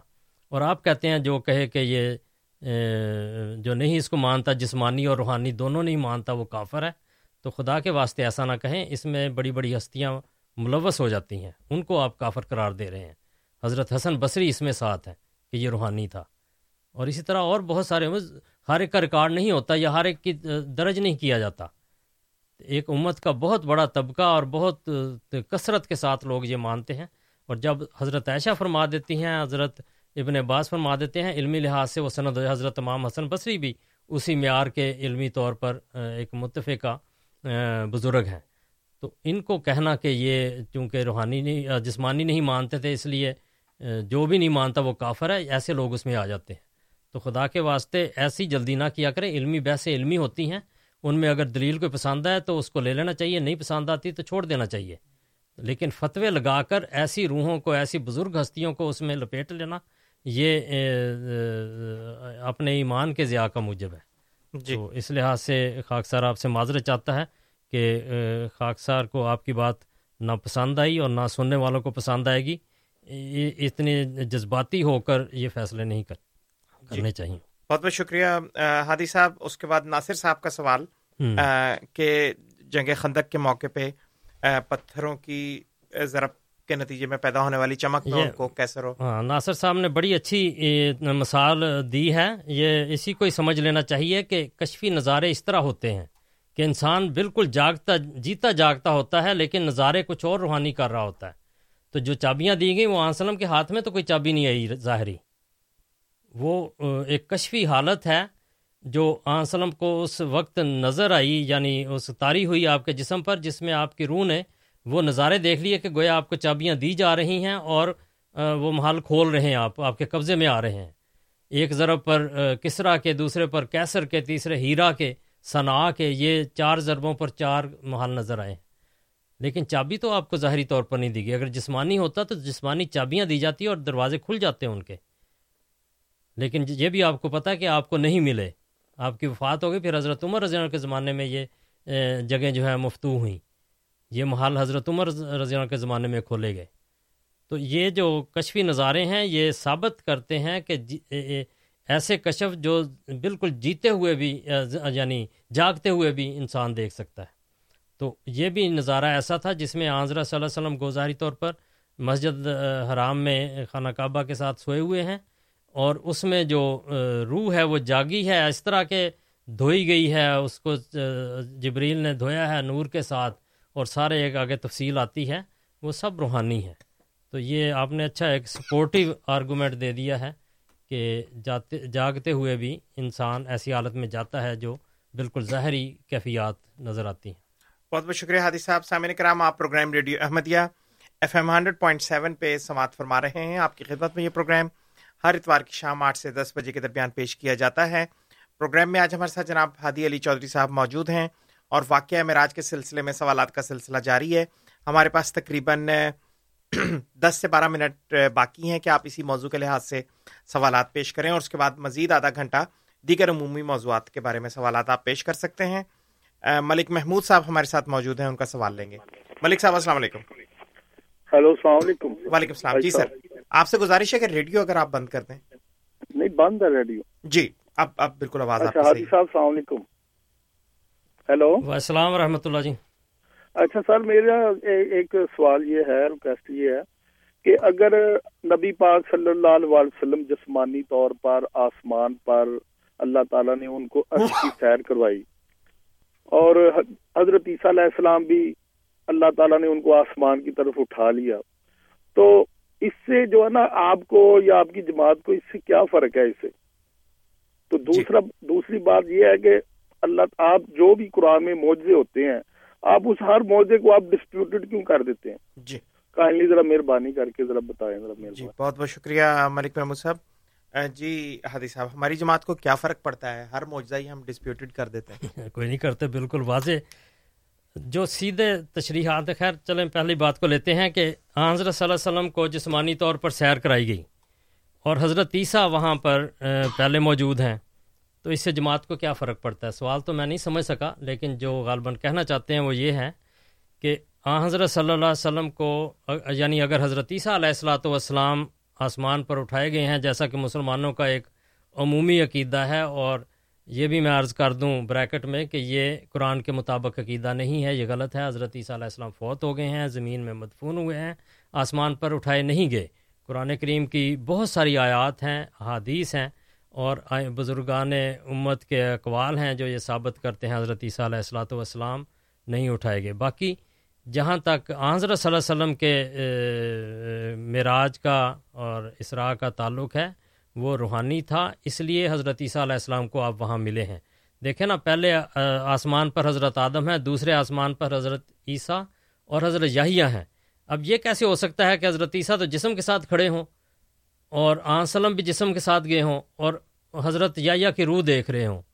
اور پہلے بھی حضرت آدم کی روح دیکھ کے گئے ہوں اور آگے پھر آگے نبیوں کے بھی روحیں دیکھ رہے ہوں۔ تو یہ ممکن نہیں ہے۔ ایک ہی چیز ہے اور اس میں سارے نبی برابر ہیں۔ کہ وہ بھی روحیں تھیں، اس لیے حضرت داتا گنج بخش رحمۃ اللہ علیہ کا میں نے والا، اور بھی بہت سارے حوالے ہیں امت کے بزرگوں کے۔ لیکن حضرت داتا گنج بخش، چونکہ ہمارے خاص طور پر پاکستانی لوگ بہت زیادہ ان کو یعنی پوجنے کی حد تک وہ چلے جاتے ہیں۔ ان کی قبر پر سجدہ گاہیں بنی ہوئی ہیں اور یہ سارا کچھ ہے۔ تو وہ جو تعلیم دیتے ہیں، اس کو دیکھنا چاہیے۔ وہ کہتے ہیں ایشا ارواہ بود کہ وہ سارے جو تھے، وہ روحیں ہی تھیں۔ آسلم کی بھی روح تھی اور روح نے روح کو دیکھا ہے۔ جسم روح کو نہیں دیکھ سکتا۔ تو یہ جو حضرت صلی اللہ علیہ وسلم نے وہاں حضرت یا اور، یہ بھی عجیب حکمت ہے خدا تعالیٰ کی کہ صرف ایک آسمان ہے جس پر دو نبیوں کو اکٹھا کیا۔ ایک کے بارے میں مسلمان کہتے ہیں کہ وہ جسم کے ساتھ ہیں۔ یہ کس طرح ہو سکتا ہے؟ اور آسمان کوئی ظاہری چیز تو ہے نہیں ہے۔ وہ روحانی مدارج ہیں، رفتیں ہیں۔ ایک رفت پر حضرت آدم ہے دوسری پر حضرت یاہیا اور حضرت عیسیٰ اکٹھے ہیں۔ اور یہ ایک جسمان، جسم کے ساتھ اور ایک روح کے ساتھ نہیں ہو سکتا۔ تو یہ جو ہے جماعت کو اس سے یہ تقویت ملتی ہے۔ کہ فائدہ یہ ہوتا ہے کہ اگر آن سلم نے معراج میں حضرت عیسیٰ علیہ السلام کو دیکھا ہے تو تو سارے نبیوں کو دیکھا ہے اور وہ ساری روحیں تھیں۔ حضرت عیسیٰ اس میں ایک جسم نہیں ہو سکتے یہ ممکن نہیں ہے۔ بہت شکریہ حادی صاحب غالباً اس وقت ہمارے ساتھ کوئی کالر موجود نہیں ہے۔ نہیں ان کا دوسرا رہ گیا کہ ہاں, ہاں، موضوع کو کیوں ڈسپیوٹڈ کر دیتے ہیں؟ میرے بھائی بات یہ ہے کہ ڈسپیوٹڈ کی بات نہیں بعض غلطیاں ہیں جو امت میں رائج ہو گئی ہیں۔ اور لوگوں نے داخل کی ہیں، جس طرح مثلا حضرت عیسیٰ کی زندگی کا ایک مسئلہ ہے۔ وہ امام ابن قیم نے اس کی نشاندہی کی ہے کہ انما یوروا ان نصارہ کہ یہ عیسائیوں نے اس میں داخل کیا ہے مسلمانوں کے عقائد میں۔ اور اول یہ غلطی نہیں تھی، صحابہ اس کے اعلان کرتے رہے ہیں کہ حضرت عیسیٰ فوت ہو گئے ہیں۔ ماتا کما ماتو۔ حضرت عیسیٰ اسی طرح ان پر موت آئی، جس طرح پہلے نبیوں پر آئی۔ تو اس طرح یہ مختلف پہلو ہیں جن سے ثابت ہے یعنی قرآن کریم خاص طور پر اس کو بیان کرتا ہے کہ حضرت عیسیٰ علیہ السلاۃ والسلام کی وفات ہو چکی ہے۔ لیکن عیسائیوں نے اس طرح داخل کر دیا ہے کہ مسلمانوں نے اس کو اپنا لیا۔ اور یہ فیض آوج میں ایسی غلطیاں جو تھی ایک درمیانی زمانے میں یہ قریب کر گئی ہیں، مسلمانوں میں شرائط کر گئی ہیں۔ تو اس لحاظ سے ان غلطیوں کو دور کرنا آن صلی نے پیش گوئی فرمائی تھی کہ مسیح آئے گا اور وہ اس کو دور کرے گا۔ چنانچہ مسیح مود آ چکے ہیں۔ وہ اس کو دور کر رہے ہیں، یہ ڈسپیوٹڈ نہیں ہے، یہ کلین اپ ہے۔ ان عقائد کو جو مسلمانوں میں غلط طور پر رائج ہو چکے ہیں جس سے مسلمانوں کو کوئی فائدہ نہیں ہو رہا نقصان ہو رہا ہے اس کو تصحیح کے ساتھ ہم پیش کرتے ہیں۔ تو اعجازی نشانات سے کسی معاوضے سے کسی احمدی کو انکار نہیں۔ ہماری کتابیں دیکھیں ان میں بڑے تمتراک کے ساتھ ان کی ریزن بھی بتائی جاتی ہے اور معاوضے کو ثابت کیا جاتا ہے۔ جی۔ سیرت خاتم النبین کتاب ہے اور تفسیرات میں ہماری دیکھیں معاوضات کو جس شان سے وہ اللہ تعالیٰ نے بیان فرمایا اسی شان سے بیان کی گئے ہم ظاہریت پر نہیں جاتے کہ مسجد اقسا کا ذکر آیا تو اس کو اپنے عقیدے میں شامل کر لیں کہ مسجد اقسا تھی۔ مسجد اقسا جب نہیں ہے وہاں پہ تو کس طرح شامل کریں؟ اس لیے اس کی تعبیر کرنی پڑتی ہے۔ تو یہ تصحیحات ہیں جو حضرت مسیح محدود علیہ السلاۃ والسلام نے آ کر کی۔ جی بہت بہت شکریہ حادی صاحب۔ منیر سامی صاحب نے ای میل ہمیں کی ہے اور وہ یہ پوچھنا چاہتے ہیں کہ عقلی یا سائنسی لحاظ سے جسمانی معراج ممکن ہے؟ عقلی یا سائنسی لحاظ سے؟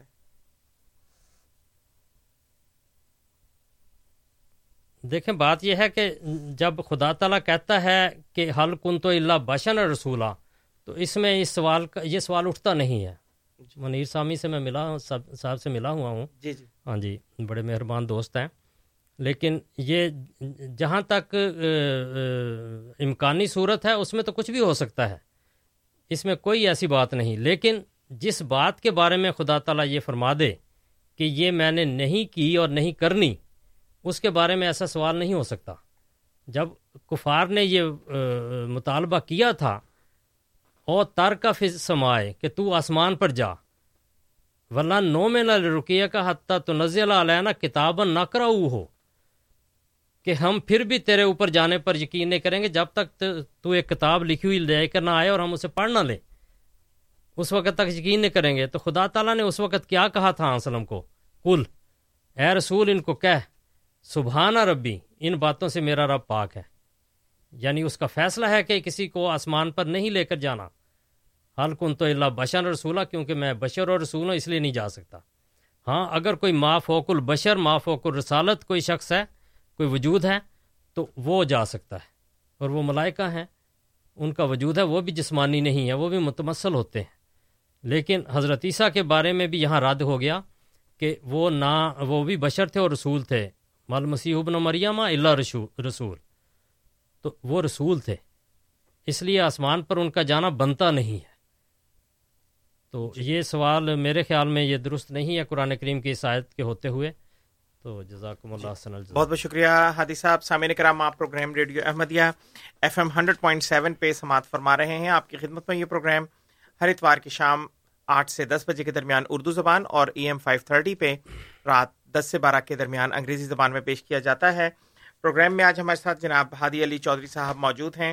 سوالات کا سلسلہ جاری ہے۔ آپ سے گزارش کہ اب ہمارے پروگرام کا تقریباً آخری آدھے گھنٹے کا جو سیگمنٹ ہے وہ شروع ہوا چاہتا ہے۔ آپ ہمیں اسلام احمدیت یا عالم اسلام کے دیگر عمومی موضوعات کے بارے میں بھی پروگرام میں فون کر کے اپنے سوالات پیش کر سکتے ہیں۔ یا آپ ہمیں بذریعہ ای میل بھی اپنے سوالات پیش کر سکتے ہیں۔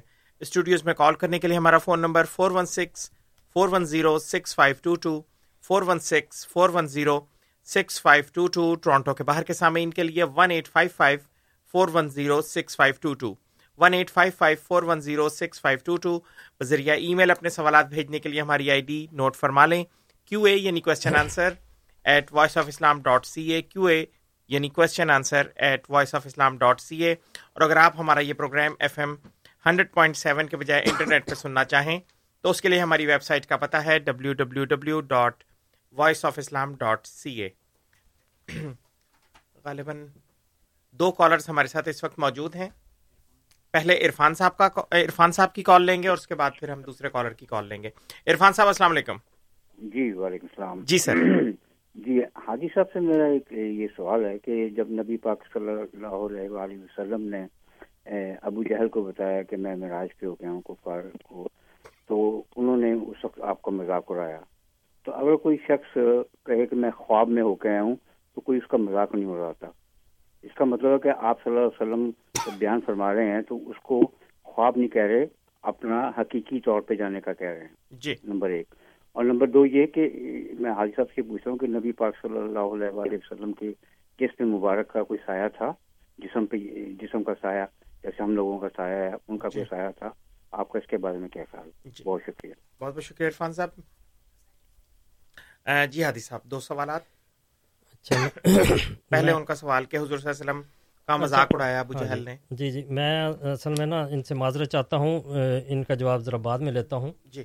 میں اس سامی صاحب کے جو سوال تھا اس کے دوسرے پہلو کو میں بیان نہیں کر سکا۔ جی جی۔ وہ میں عرض کرتا ہوں سامی صاحب کی خدمت میں یا جو سامعین سن رہے ہیں۔ جی جی۔ تو دیکھیں نا ان کا سوال ہے کہ عقل یا سائنسی لحاظ سے یہ ممکن ہے؟ عقل کیا ہے؟ سائنس۔ اور سائنس کیا ہے؟ عقل۔ نہیں۔ عقل جو ہے عقل کچھ بھی نہیں ہے۔ عقل ایک نور ہے جو اللہ تعالیٰ دیتا ہے انسان کو جس سے وہ سوچتا سمجھتا اور اپنی زندگی اپنے فیصلے روحانی ہوں یا جسمانی ان کے فیصلے کا ایک سوچ ہے حکمت ہے یا وزڈم جو بھی کہہ لیں۔ یہ اگر اس کے تین ساتھی نہ ہوں۔ جی۔ ہیں جی؟ اس کے اگر تین ساتھی نہ ہوں تو یہ بالکل اندھی ہے بیکار چیز ہے۔ جی۔ وہ ساتھی کیا ہیں؟ ماضی کے لیے تاریخ ہے یا اس طرح کا ریکارڈ ہے؟ اب مثلا عقل آپ کو نہیں بتا سکتی کہ ایک دن پہلے کیا ہوا۔ جی۔ ایک سال پہلے کیا ہوا۔ دس ہزار سال پہلے کیا ہوا۔ نہیں بتا سکتی۔ تاریخی ریکارڈ آپ کے سامنے کا پڑھ کے بتا دیں گے کہ حضرت موسیٰ کے زمانے میں یہ ہوا آنسلوں کے زمانے میں یہ ہوا۔ جی۔ عقل بیکار ہے ورنہ۔ حال کے لیے مشاہدہ ہے۔ روز آپ جو دیکھ رہے ہیں لوگوں کے آپ کے سامنے ہیں ٹیلی ویژن پر دیکھ رہے ہیں اخبار میں دیکھ رہے ہیں پڑھ رہے ہیں۔ تو حاضر کے لیے مشاہدہ ہے۔ جی۔ اگر نہ ہو آپ بیٹھے ہوئے کچھ نہیں سوچ سکتے کہ باہر کون ہے۔ آپ کی عقل آپ کو کچھ نہیں اندھی ہے۔ ٹھیک ہے؟ جی۔ اور فیوچر کے لیے کیا ہے؟ مستقبل کے لیے۔ الہام۔ الہام۔ تو عقل کو دین پہ حاکم نہ بناؤ ہرگز۔ یہ تو خود اندھی ہے گر نیر الہام ماضی اور حال کے لیے عقل کا ساتھی اگر موجود نہ ہو یعنی مشاہدہ اور تاریخ، تو یہ بالکل بیکار ہے۔ اور آئندہ تو بالکل ہی بیکار ہے، آئندہ کے لیے، جب تک الہام کی روشنی نہیں آتی۔ اور روزمرہ کے کاموں میں بھی اگر الہامی روشنی کے ساتھ عقل کو روشن کریں، تو وہ صحیح کام کرے گی۔ لوگوں کی تشریحات اور غلط عقائد کے پیچھے اگر آپ، اپنی عقل کو لگا چکے ہیں، تو وہ کوئی کام نہیں کر رہی، آپ کو بھٹکا رہی ہے۔ اس لیے صحیح عقل وہی ہے جو الہامی ہے۔ اس لیے میں نے شروع میں عرض کیا تھا کہ الہام یہ کہتا ہے کہ بشر اور رسول آسمان پر نہیں جائے گا۔ ورنہ سب سے مقدم آنظر صلی اللہ علیہ وسلم تھے جو اس وقت ان کے مطالبے پر چلے جاتے۔ جی۔ خدا نے خدا تعالیٰ نے فرمایا کہ یہ میرا اصول نہیں ہے میں ان باتوں سے سبحان ہوں۔ تو ان کو یہ کہہ دے۔ تو یہ تو ہوگی عقل کی بات۔ سائنس کیا ہے؟ سائنس تو ہر اگلے دن اپنے آپ کو جٹلا رہی ہے۔ اور سائنسی لحاظ سے آسمان جو یعنی مذہبی کتابوں میں جس آسمانوں کا ذکر آتا ہے، اس کا ذکر ہی کوئی نہیں سائنس۔ وہ تو لیئر در لیئر گیسز ہیں اور مختلف طبقات ہیں، محور ہیں یا جو بھی ہے۔ فضا ہے اور پھر کیا ہے اسپیس ہے یا جو بھی ہے۔ کہاں تک جائیں گے؟ بجلی کے سالوں تک سفر کر لیں، ہزارہ سال بجلی کے سالوں کے حساب سے سفر کر لیں۔ سائنس کیا ہے؟ کچھ بھی نہیں۔ کہاں ہے آسمان؟ عرش کہاں ہے؟ تو اس لیے سائنس تو بالکل ہی اندھی رہ جاتی ہے۔ تو کسی انسان کا اپالوں میں تو جا سکتا ہے اور وہ ظاہری ہے۔ اس کا کوئی فیض نہیں۔ جو گئے وہ رولتے پھرتے ہیں۔ یعنی ٹھیک ہے، ان کی ایک عزت، احترام ہے کہ انہوں نے اپنی اسکل استعمال کی اور چلے گئے۔ آ کے کیا ہے؟ ان کا کیا روحانی مرتبہ؟ کچھ بھی نہیں، ایک ذرا بھی نہیں۔ تو اس لیے یہ عقل اور سائنس کے پیچھے قرآن کو پرکھنا۔ قرآن وہ کتاب ہے جو اللہ کا کال ہے۔ سائنس اور وہ ساری دنیا میں جو کچھ ہو رہا ہے، اللہ کا فیل ہے۔ اور وہ فعل اس وقت درست قرار پاتا ہے جب سائنس، جب قرآن کریم اس کی تصدیق کر دے۔ تو سائنس آپ دیکھیں کہ ہر درجے پر اپنے آپ کو جھٹلاتی چلی جاتی ہے اور ترقی کرتی چلی جاتی ہے۔ خدا کا کلام یہ نہیں کرتا۔ خدا کا کلام ٹھہری ہوئی بات ہے اور حتمی بات ہے۔ وہ وہ اس سے سائنس یا علمی تحقیق تصدیق لے گی تو اس کی اتھینٹسٹی ثابت ہوگی۔ ورنہ بیکار چیز ہے۔ تو اس لیے سائنس اور عقل پر اس کو پرکھنا یہ ویسے ہی یعنی ایک چھوٹی سی آیت ہے جو اس سارے نظریے کو رد کر دیتی ہے کہ حلقن تو اللہ بشر اور رسولہ یہ نہیں ہوگا کیونکہ بشر اور رسول کے لیے اوپر جانا اللہ نے بنایا ہی نہیں۔ یعنی کہاں جائے گا؟ کون سی سائنس ہے جو ثابت کرتی کہ ایک مقام ہے جو مادی طرز کا عرش اور جہاں نقطۂ روج تھا وسلم کا۔ کعبہ کوسین کہاں کس مقام پر ہوا؟ تو یہ الہام کے پیچھے چل کر ان باتوں کے لیے روشنی حاصل کریں تو الہام بتاتا ہے۔ اور سب سے بہتر الہام قرآن کریم ہے۔ اللہ کا الفاظ۔ بہت بہت شکریہ ہادی صاحب۔ دو دو جی۔ کالرز ہمارے ساتھ موجود ہیں پھر عرفان صاحب کی بات کریں گے جی۔ جی۔ عرفان صاحب کے دو سوالات ہیں اور دو کالرز بھی ہیں۔ امتیاز صاحب امتیاز صاحب السلام علیکم۔ ہیلو جی سر السلام علیکم۔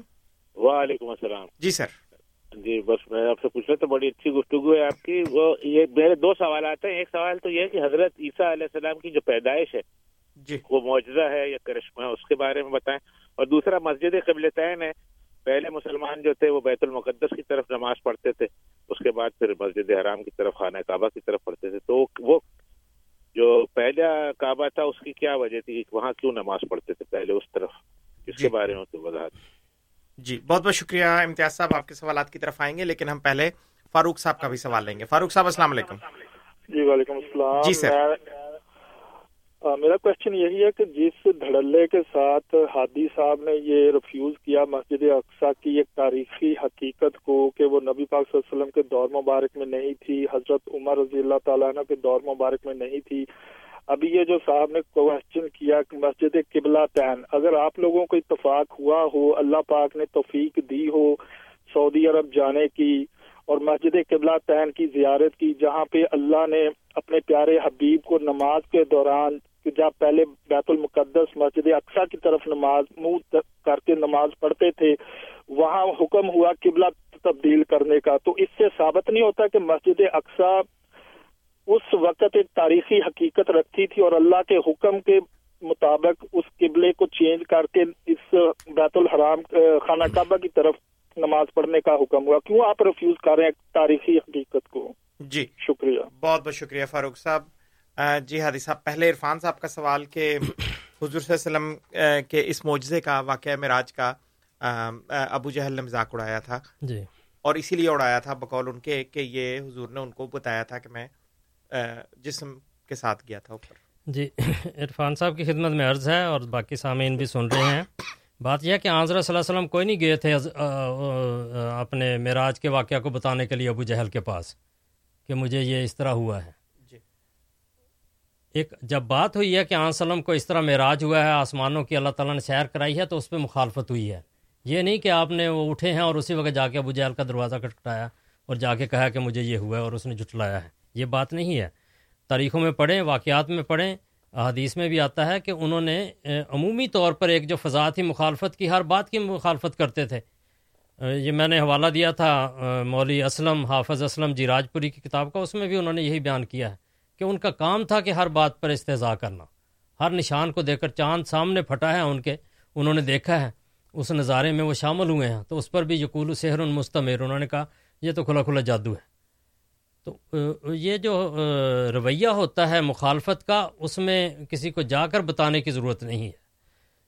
تو یہ آسلم نے کہیں نہیں بتایا کہ مجھے خواب ہوا ہے یا جسمانی طور پر ہوا ہے۔ آپ کہتے ہیں کہ خواب پر کوئی نہیں کرتا، یہ بھی تو کوئی بات نہیں کہ آنسر نے فرمایا کہ مجھے جسمانی میں راج ہوا ہے۔ یہ کہاں لکھا ہے؟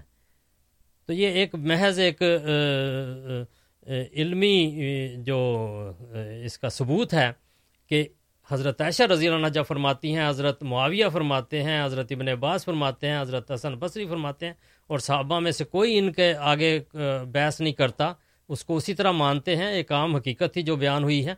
تو اس سے روحانی یہ ثابت ہوتا ہے، جسمانی ثابت نہیں ہوتا۔ تو حضرت صلی اللہ علیہ وسلم نے کوئی نہیں بتایا کہ مجھے جسمانی ہوا ہے، کسی جگہ بھی نہیں لکھا۔ ایک روایت بھی آپ کا ساتھ نہیں دے گی اس میں۔ تو اے اے وہ تو جب مراج کی بات ہے انہوں نے کہا کہ اچھا یہ کہتے ہیں آسمان پر گئے تھے یا مسجد اقسا گئے تھے، ان سے پوچھتے ہیں۔ تو اس میں خواب یا جسم جسم کا کوئی ذکر ہی نہیں ہے۔ ایک عمومی بات تھی آنسلم کے ساتھ اللہ تعالیٰ کا یہ ایک امتیازی سلوک تھا۔ آپ کو ایک امتیازی شان تھی آپ کی جو آپ کو اللہ تعالیٰ نے دکھائی ہے، اس کا جب اظہار ہوا تو انہوں نے کہا اس کو ظاہری طور پر پرکھتے ہیں۔ تو آنسلم کو پھر اللہ تعالیٰ نے ظاہری طور پر اس کا نقشہ اگلے دن دکھایا ہے۔ یہ روایات میں موجود ہے، یہ کتاب و توحید والے میں موجود ہے یا دوسرے میں۔ اب دیکھ لیں بخاری میں ساری روایات ہیں اور یہ جگہ جگہ انہوں نے بیان کی ہوئی ہیں۔ جی بہت شکریہ دوسرا دوسرا سوال تھا کہ جسم مبارک کا کوئی سایہ تھا؟ آنظر صلی اللہ علیہ وسلم کے بارے میں میں نے ابھی جو آیت پڑھی ہے حل کن تو اللہ بشر رسولہ دوسری جگہ اللہ تعالیٰ فرماتا ہے والا کا جاکم نور و کتاب مبین سراج منیرہ کہا ہے۔ تو آ حضرت صلی اللہ علیہ وسلم ایک نورانی بشر تھے۔ ایسے انسان تھے جو ماں کی پیٹ سے پیدا ہوئے اور زمین میں مدفون ہوئے۔ عام انسانوں کی طرح انہوں نے کھانا کھایا، سارا کچھ وہ بشر تھے۔ بشر کا اگر سایہ ہوتا ہے تو آن سلم کا سایہ تھا۔ تو یہ کوئی بحث نہیں ہے۔ ہم ان کو ایک نورانی وجود مانتے ہیں اور وہ ان کا جسم جو تھا وہ نور تھا اور جو نور تھا وہ جسمانی تھا۔ تو اس لحاظ سے سائے والا کا کوئی مسئلہ نہیں، بعض لوگوں کا عقیدہ ہے، ان کے اپنے دلائل ہیں۔ ہاں، ہمیں وہ دلائل نہ ہم ان کو اپناتے ہیں، نہ ہم یہ عقیدہ رکھتے ہیں کہ آن سلم بالکل شیشے کی طرح تھے اور اس طرح تھا۔ جی۔ کیونکہ سایہ اس چیز کا ہوتا ہے جو ٹرانسپیرنٹ اس چیز کا نہیں ہوتا جو ٹرانسپیرنٹ ہو اس میں سے سورج کی شوائیں نکل جائیں۔ تو آنسلوں کا وجود ایسا نہیں تھا۔ جی۔ بہت بہت شکریہ۔ اس کے بعد امتیاز صاحب کے دو سوالات۔ پہلا سوال کہ حضرت عیسیٰ کی پیدائش بوجھا تھی؟ حضرت عیسیٰ علیہ السلام کی پیدائش ایک اعجازی پیدائش تھی اور اس کا خاص مقصد تھا جو قرآن کریم میں اللہ تعالیٰ نے بیان فرمایا ہے۔ اور اس پر جس طرح فرشتے کا آنا ہے اوپر حضرت مریم کا تعجب کرنا ہے اس پر اللہ تعالیٰ فرماتا ہے ظال کا ہوا علیہ حین کہ یہ جو پیدائش کا ایک الگ ذریعہ ہے یہ میرے پر آسان ہے یہ میرے یعنی قدرت میں ہے یہ۔ تو اس قدرت کا یہاں اظہار ہوا ہے یہ اس کو آپ کرشمہ کہہ لیں خدا کی قدرت کا یا اعجازی نشان کہہ لیں یہ ایک پیدائش جو تھی یہ اعجازی پیدائش تھی۔ جی۔ اس میں کسی قسم کا کوئی شک نہیں۔ جی۔ دوسرا سوال، مسجد قبلہ تعین کے بارے میں ہے۔ یہ بڑی واضح بات ہے کہ آنظر صلی اللہ علیہ وسلم جب مکہ میں بھی تھے، نبوت سے پہلے بھی اور نبوت کے بعد بھی، تو آنظر صلی اللہ علیہ وسلم وہاں مکہ میں تو خانہ کعبہ تھا، اس طرف رخ کرتے تھے۔ لیکن اس وقت بھی آنظر صلی اللہ علیہ وسلم کی کوشش ہوتی تھی کہ ایسے رخ پر کھڑے ہوں کہ جو یروشلم کی طرف ہو یعنی خانہ کعبہ بھی درمیان میں آ جائے اور آگے یروشلم کی سمت بھی وہی ہو۔ جی۔ تو اس کی وجہ یہ تھی کہ حضرت صلی اللہ علیہ وسلم ایک نبی تھے اور ہر نبی اپنے سے پہلے نبی کی پیروی کی کوشش کرتا ہے کہ اس کے، اس کو اللہ تعالیٰ نے جو آسمان سے نورانی ہدایتیں دی ہیں، ان کی پیروی کرے۔ چنانچہ روایت میں آتا ہے، کانا یحب و موافقت اہل الکتاب فی مالم یومر بئی کہ رسول اللہ صلی اللہ علیہ وسلم اس بات کو پسند فرماتے تھے کہ اہل کتاب کی موافقت کریں۔ ان امور کے بارے میں جن کے بارے میں آپ کو ابھی کوئی احکام نازل نہیں ہوئے۔ چنانچہ آن صلی اللہ علیہ وسلم مختلف فیصلوں میں، مختلف کاموں میں حضرت موسیٰ علیہ السلام کی تعلیم کی، پیروی کی کوشش فرماتے تھے۔ تو چنانچہ جب تک حکم نہیں ہوا، اللہ تعالیٰ بڑی واضح آیات میں دوسرے پارہ جہاں شروع ہوتا ہے، وہیں سے یہ مضمون شروع ہو جاتا ہے۔ قد نرا تقلبہ وجہ کا فسما کہ پھر والا نول نول جنا کا قبلہ تن ترزاہا اس قسم کی آیات وہاں ہیں۔ کہ آنسلوں کو پسند تھا کہ اصل قبلہ تو خانہ کعبہ ہے۔ لیکن چونکہ آپ سے پہلے نبی حضرت موسیٰ ہیں، تو ان کی شریعت کے مطابق ادھر منہ کرتے تھے، لیکن آپ کو پسند تھا کہ خانہ کعبہ کی طرف اللہ تعالیٰ رخ موڑ دے۔ چنانچہ جب رخ موڑا تو اس وقت ظہر کی نماز تھی، تو مسجد قبلہ تعین میں آ- آ- وہ رخ موڑا گیا۔ تو وجہ جو آپ نے پوچھی وہ یہ تھی کہ آپ پسند فرماتے تھے کہ پہلے نبیوں کی تعلیمات پر عمل کریں اور اس لیے اس طرف رخ کرتے تھے۔ بہت بہت شکریہ ہادی صاحب پھر فاروق صاحب کا سوال کہ کہ مسجد قبلہ تعین کے واقعے سے ثابت ہوتا ہے کہ مسجد اقسا پہلے سے موجود تھی۔ جزاک اللہ فاروق صاحب، یہ جو آپ نے کہا، مجھے اللہ تعالیٰ کے فضل سے سن دو ہزار میں حج کی توفیق ملی ہے۔ میں مسجد قبلہ تعین میں گیا ہوں۔ وہ سارا رخ بھی دیکھا ہے اور اس میں مجھے نفلوں کی ادائیگی کی بھی توفیق ملی ہے۔ لیکن جو آپ نے بات کی ہے کہ کس طرح میں نے دھڑلے سے بات کر دی ہے، یہ اللہ تعالیٰ کے فضل سے سچائی کا دھڑلہ ہے۔ جی۔ میں تو بڑا ایک عاجز انسان ہوں، لیکن میں سمجھتا ہوں اور اللہ کے فضل سے اللہ وجہ البصیرت سمجھتا ہوں کہ میں سچائی پر قائم ہوں اور سچائی کا دھڑلہ ہوتا ہے۔ اور اللہ کے فضل سے یہ بھی جانتا ہوں کہ آپ اس کو ثابت نہیں کر سکتے کہ اس وقت وہاں مسجد تھی۔ لیکن یہ جو بات آپ نے کی، یہ مجھے اس منطق کی سمجھ نہیں آئی کہ چونکہ قبلہ تعین ہے، تو اس میں مسجد اقسا کا کیسے تعلق آ گیا؟ یعنی یروشلم کی طرف ہیکل سلیمانی کی طرف جہاں دوسرے نبی نمازیں پڑھتے تھے یا جدھر ان کی قبریں ہیں اس طرف اگر وہ عبادت گاہیں تھیں ان کی مدفون بھی بعض نبی وہاں پہ ہیں لیکن عبادت گاہ ان کی وہیں تھی۔ تو ہیکل سلیمانی وہ عبادت گاہ تھی۔ تو ادھر اگر آن سلم رخ کرتے تھے تو اس سے کیسے ثابت ہوا کہ وہاں مسجد اقسا تھی؟ تو یہ تو کوئی کوئی دلیل نہیں ہے۔ تو یہ اللہ کے فضل سے ثابت آپ کر ہی نہیں سکتے۔ کہ وہاں مسجد اقسا آن سلم کے زمانے میں تھی۔ اور قرآن کریم نے جس مسجد اقسا کا ذکر کیا، وہ وہ مسجد اقسا تھی جو فلسطین میں، یروشلم میں تھی۔ وہ تو میں نے عرض کیا، آپ دیکھ لیں، آپ کو تاریخ حقیقت بتائے گی اور مجھے ہی سچا ثابت کرے گی، کیونکہ یہ سچائی وہ ہے جو حضرت مسیح محدود علیہ السلاۃ والسلام نے بیان فرمائی ہے۔ وقت کے امام ہیں، خدا تعالیٰ کے بھیجے ہوئے وہ مسیح ہیں جن کی پیش گوئی تھی۔ آپ کے ذریعہ ایمان بھی سریا سے نیچے آیا ہے اور اللہ کے فضل سے وہ سچائی دنیا میں قائم ہو رہی ہے۔ اور یہ اس سچائی کا دھڑلہ ہے۔ مجھے آپ سے معذرت ہے کہ آپ کو یہ دھڑلہ پسند نہیں آیا۔ جی بہت بہت یہ سچائی ہے۔ بہت بہت شکریہ ہادی صاحب۔ سامعین کرام آپ program radio Ahmadiyya F M hundred point seven پہ سماعت فرما رہے ہیں۔ آپ کی خدمت میں یہ پروگرام ہر اتوار کی شام آٹھ سے دس بجے کے درمیان اردو زبان اور آٹھ سے اور دس سے بارہ کے درمیان F M A M five thirty پہ انگریزی زبان میں پیش کیا جاتا ہے۔ پروگرام میں ہمارے ساتھ ہادی علی چودھری صاحب موجود ہیں۔ سوالات کا سلسلہ جاری ہے۔ ہمارے پاس تقریباً بارہ سے تیرہ منٹ باقی ہیں۔ آپ سے گزارش کہ اگر آپ پروگرام میں کوئی سوال سوال کرنا چاہیں تو ہمارے اسٹوڈیوز کا فون نمبر نوٹ فرما لیں۔ Four one six four one zero six five two two four one six four one zero six five two two. دو کالرز ہمارے ساتھ موجود ہیں۔ پہلے رانا ارشاد صاحب۔ رانا صاحب السلام علیکم۔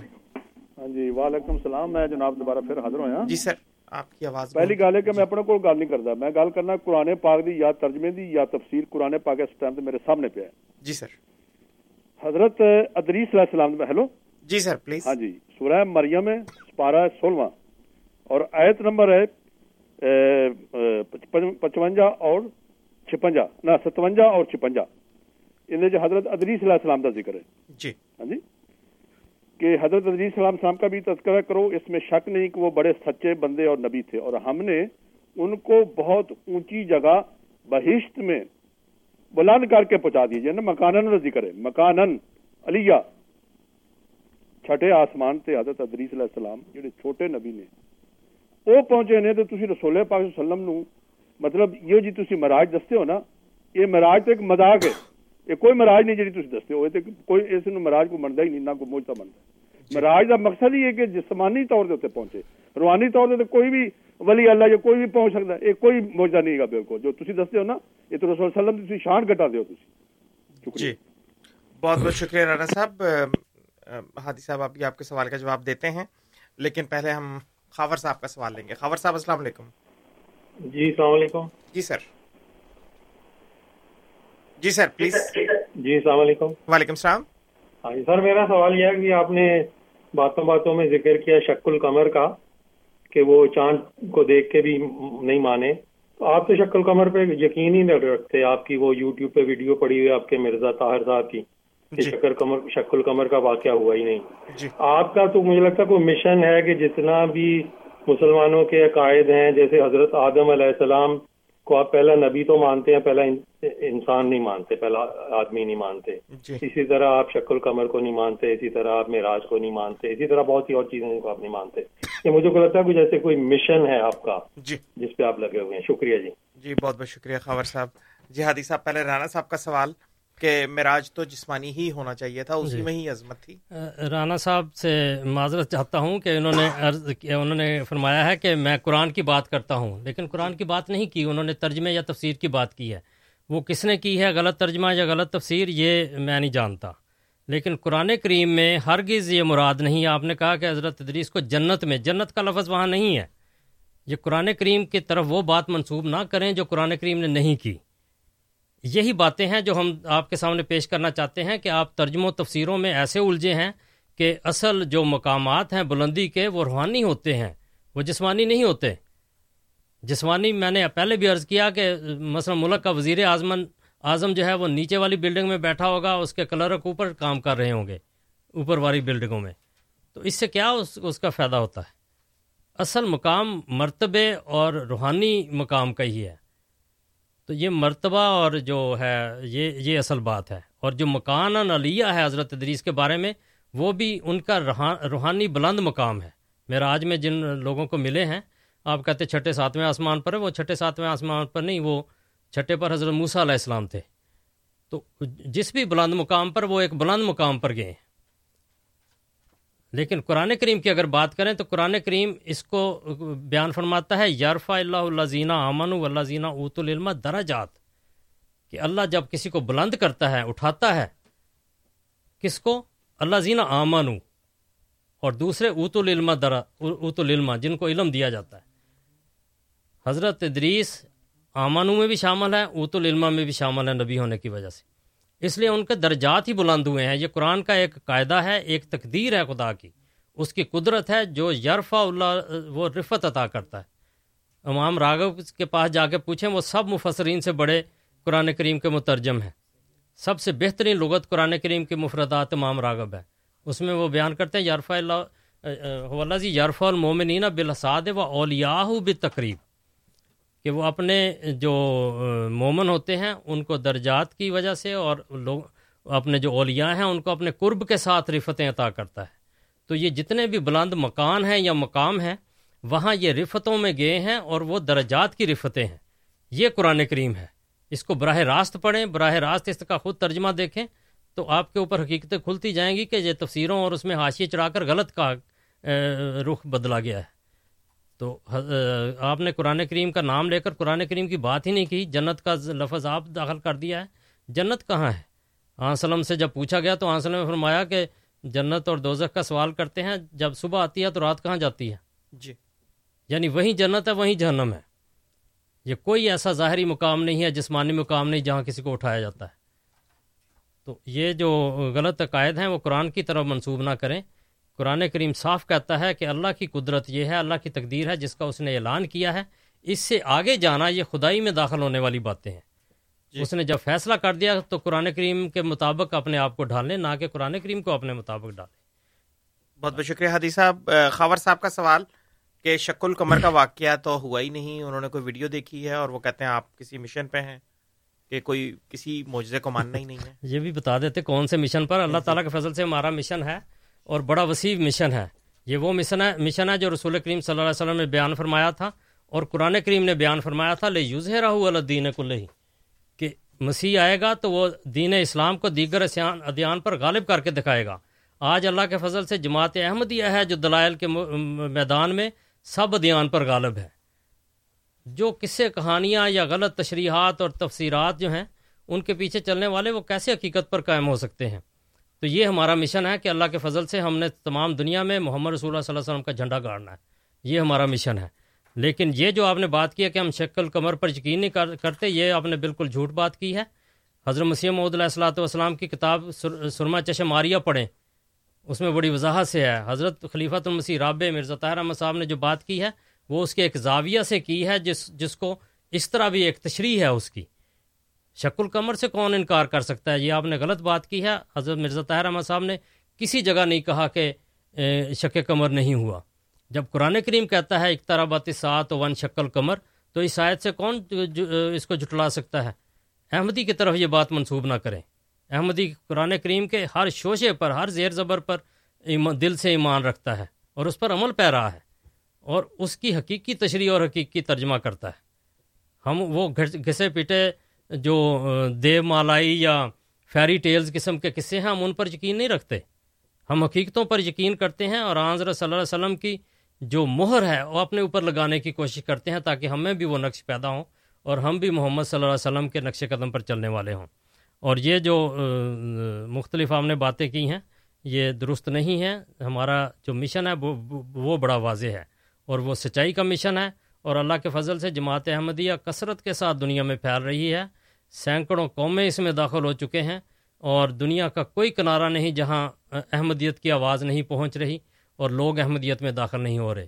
اور آپ دیکھیں گے کہ انشاءاللہ جلد ہی آپ نہیں تو آپ کی اگلی نسل دیکھے گی کہ احمدیت یعنی محمد رسول اللہ صلی اللہ علیہ وسلم کا دین لے کر دنیا میں غالب آئے گی۔ انشاءاللہ۔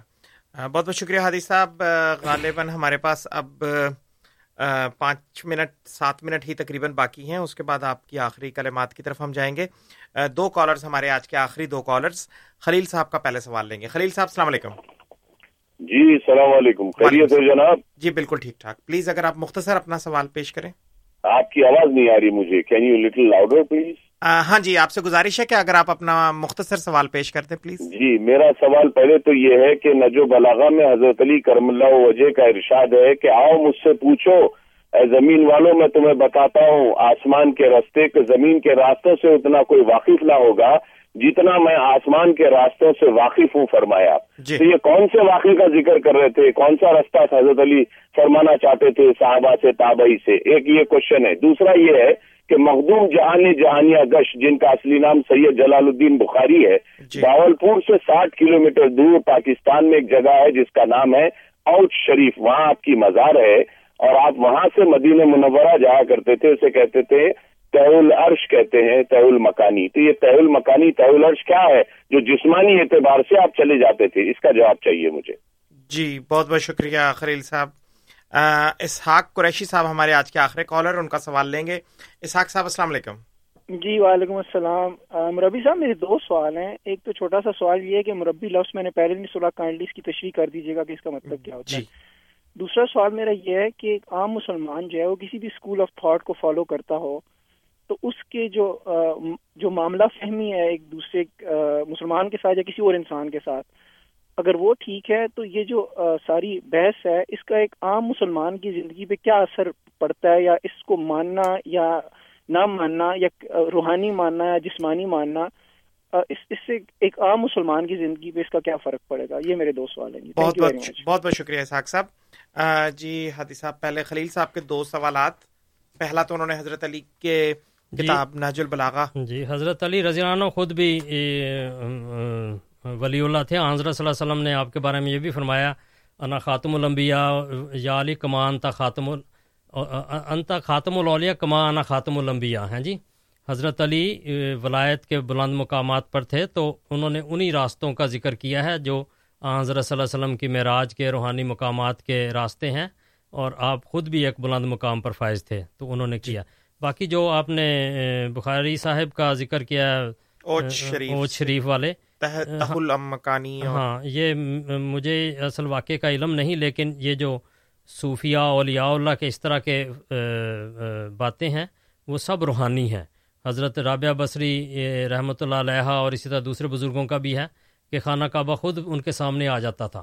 جی۔ تو اس طرح کے واقعات جو ہیں یہ یہ آپ پڑھیں نا تذکرہ ویسے تو تذکرہ تولیہ کا ستیہ ناز کر دیا تعریف کر کر کے اس کو بگاڑ دیا لیکن پھر بھی بعض واقعات اس میں ہیں جن میں اس طرح کے واقعات ملتے ہیں۔ تو یہ سب روحانی مقامات ہیں کہ وہ گویا ان میں کشفی طور پر جاتے تھے جی۔ سفر کر لیتے تھے۔ جی بہت بہت شکریہ اسحاق قریشی صاحب نے یہ ذکر کیا ہے مربی لفظ یہ جماعت احمدیہ میں رائج ہے جو جماعت کی تربیت کا کام کرتے ہیں۔ مخصوص لوگ ہیں جو زندگی وقف کر کے سات سال کا کورس کرتے ہیں دینی علوم پڑھتے ہیں۔ روحانیت میں ترقی کرتے ہیں اور اس طرح وہ جا کے پھر جماعت احمدیہ کی مختلف حصوں میں جماعتوں میں جا کر کام کرتے ہیں تربیت کا۔ تو تربیت کرنے والا اس کا اسم فائل جو ہے مربی ہے۔ تو یہ لفظ ہے۔ جہاں تک آپ نے دوسرے سوال کا تعلق ہے اس کا کیا اثر پڑتا ہے؟ اس میں یہی بات ساری ہے۔ آپ نے آخر میں اچھا کیا یہ سوال کر دیا۔ یہ ساری بحث کا نچوڑ یہی ہے کہ جو اسلام کی زندگی کا اصل مقصد ہے، اسلام کی تعلیمات کا اصل مقصد ہے، عبادات ہیں اور دیگر مختلف احکامات ہیں، وہ سب اللہ تعالیٰ سے تعلق قائم کرنے کے لیے ہیں۔ اور اللہ تعالیٰ سے تعلق روح کا قائم ہوتا ہے، جسم کا نہیں ہوتا۔ جسم ایک مادی چیز ہے، فانی چیز ہے۔ حضرت مسیح السلام فرماتے ہیں، جسم کو مال مال کے دھونا یہ تو کچھ مشکل نہیں۔ دل کو جو دھوے وہی ہے، پاک نزد کردگار۔ تو کس، جتنے بھی نبی آئے ہیں، سب انسان کو خدا سے ملانے کے لیے آئے ہیں۔ تو یہ جو روحانی باتیں ہوتی ہیں، یہ دراصل مقصود ہیں کہ انسان اس دنیا میں کھاتا پیتا، کماتا، جاگتا، اٹھتا روح اس کی پاک ہو، صاف ہو، اللہ سے اس کا تعلق ہو۔ اور یہ روحانی نمونوں سے ہی ہو سکتا ہے، جسمانی نمونوں سے نہیں ہوتا۔ جسم ساتھ دیتا ہے احکامات کی تعمیل کے لیے، لیکن اس کا اثر روح پر ہوتا ہے۔ تو اس لیے روحانی مقامات کی طرف توجہ کرنی چاہیے۔ اللہ تعالی ہمیں بھی حضرت صلی اللہ علیہ وسلم کے نقش قدم پر آپ کے پیچھے جتنا ہماری طاقت ہے، روحانی بلندیوں کی طرف جانے کی توفیق عطا فرمائے۔ آمین۔ بہت بہت شکریہ ہادی صاحب۔ سامعین کرام، آپ program radio Ahmadiyya F M hundred point seven پہ سماعت فرما رہے تھے۔ یہ پروگرام آپ کی خدمت میں ہر اتوار کی شام آٹھ سے دس بجے کے درمیان پیش کیا جاتا ہے۔ پروگرام میں آج ہمارے ساتھ جناب ہادی علی چودھری صاحب موجود تھے۔ خاکسار آپ کا مشکور ہے۔ اور اس کے علاوہ تمام سامعین کا بھی ممنون جو پروگرام کو سنتے ہیں اور اس میں کسی نہ کسی رنگ میں شامل رہتے ہیں۔ کنٹرول پینل پہ ہمیں اظہر فڑائج صاحب کی خدمات حاصل رہیں۔ اگلے اتوار کی شام آٹھ سے دس کے درمیان آپ سے انشاءاللہ پھر ملاقات ہوگی۔ تب تک کے لیے طول قدوس طاہر کو اجازت دیجیے۔ خدا تعالی ہم سب کا حامی و ناصر ہو۔ آمین۔ السلام علیکم ورحمۃ اللہ وبرکاتہ۔ You are listening to Radio Ahmadiyya, the real voice of Islam. احمدیت زندہ باد، احمدیت زندہ باد، احمدیت زندہ باد، احمدیت زندہ باد، احمدیت زندہ باد۔ آج چراغ ہر گھر میں ہے، آج خوشی ہر دل میں ہے۔ نئی صدی میں ہم داخل ہیں شکر خدا کا ہر دل میں ہے۔ احمدیت زندہ باد۔ احمدیت زندہ باد۔ پرچم ہم اسلام کا ہر دم۔ دنیا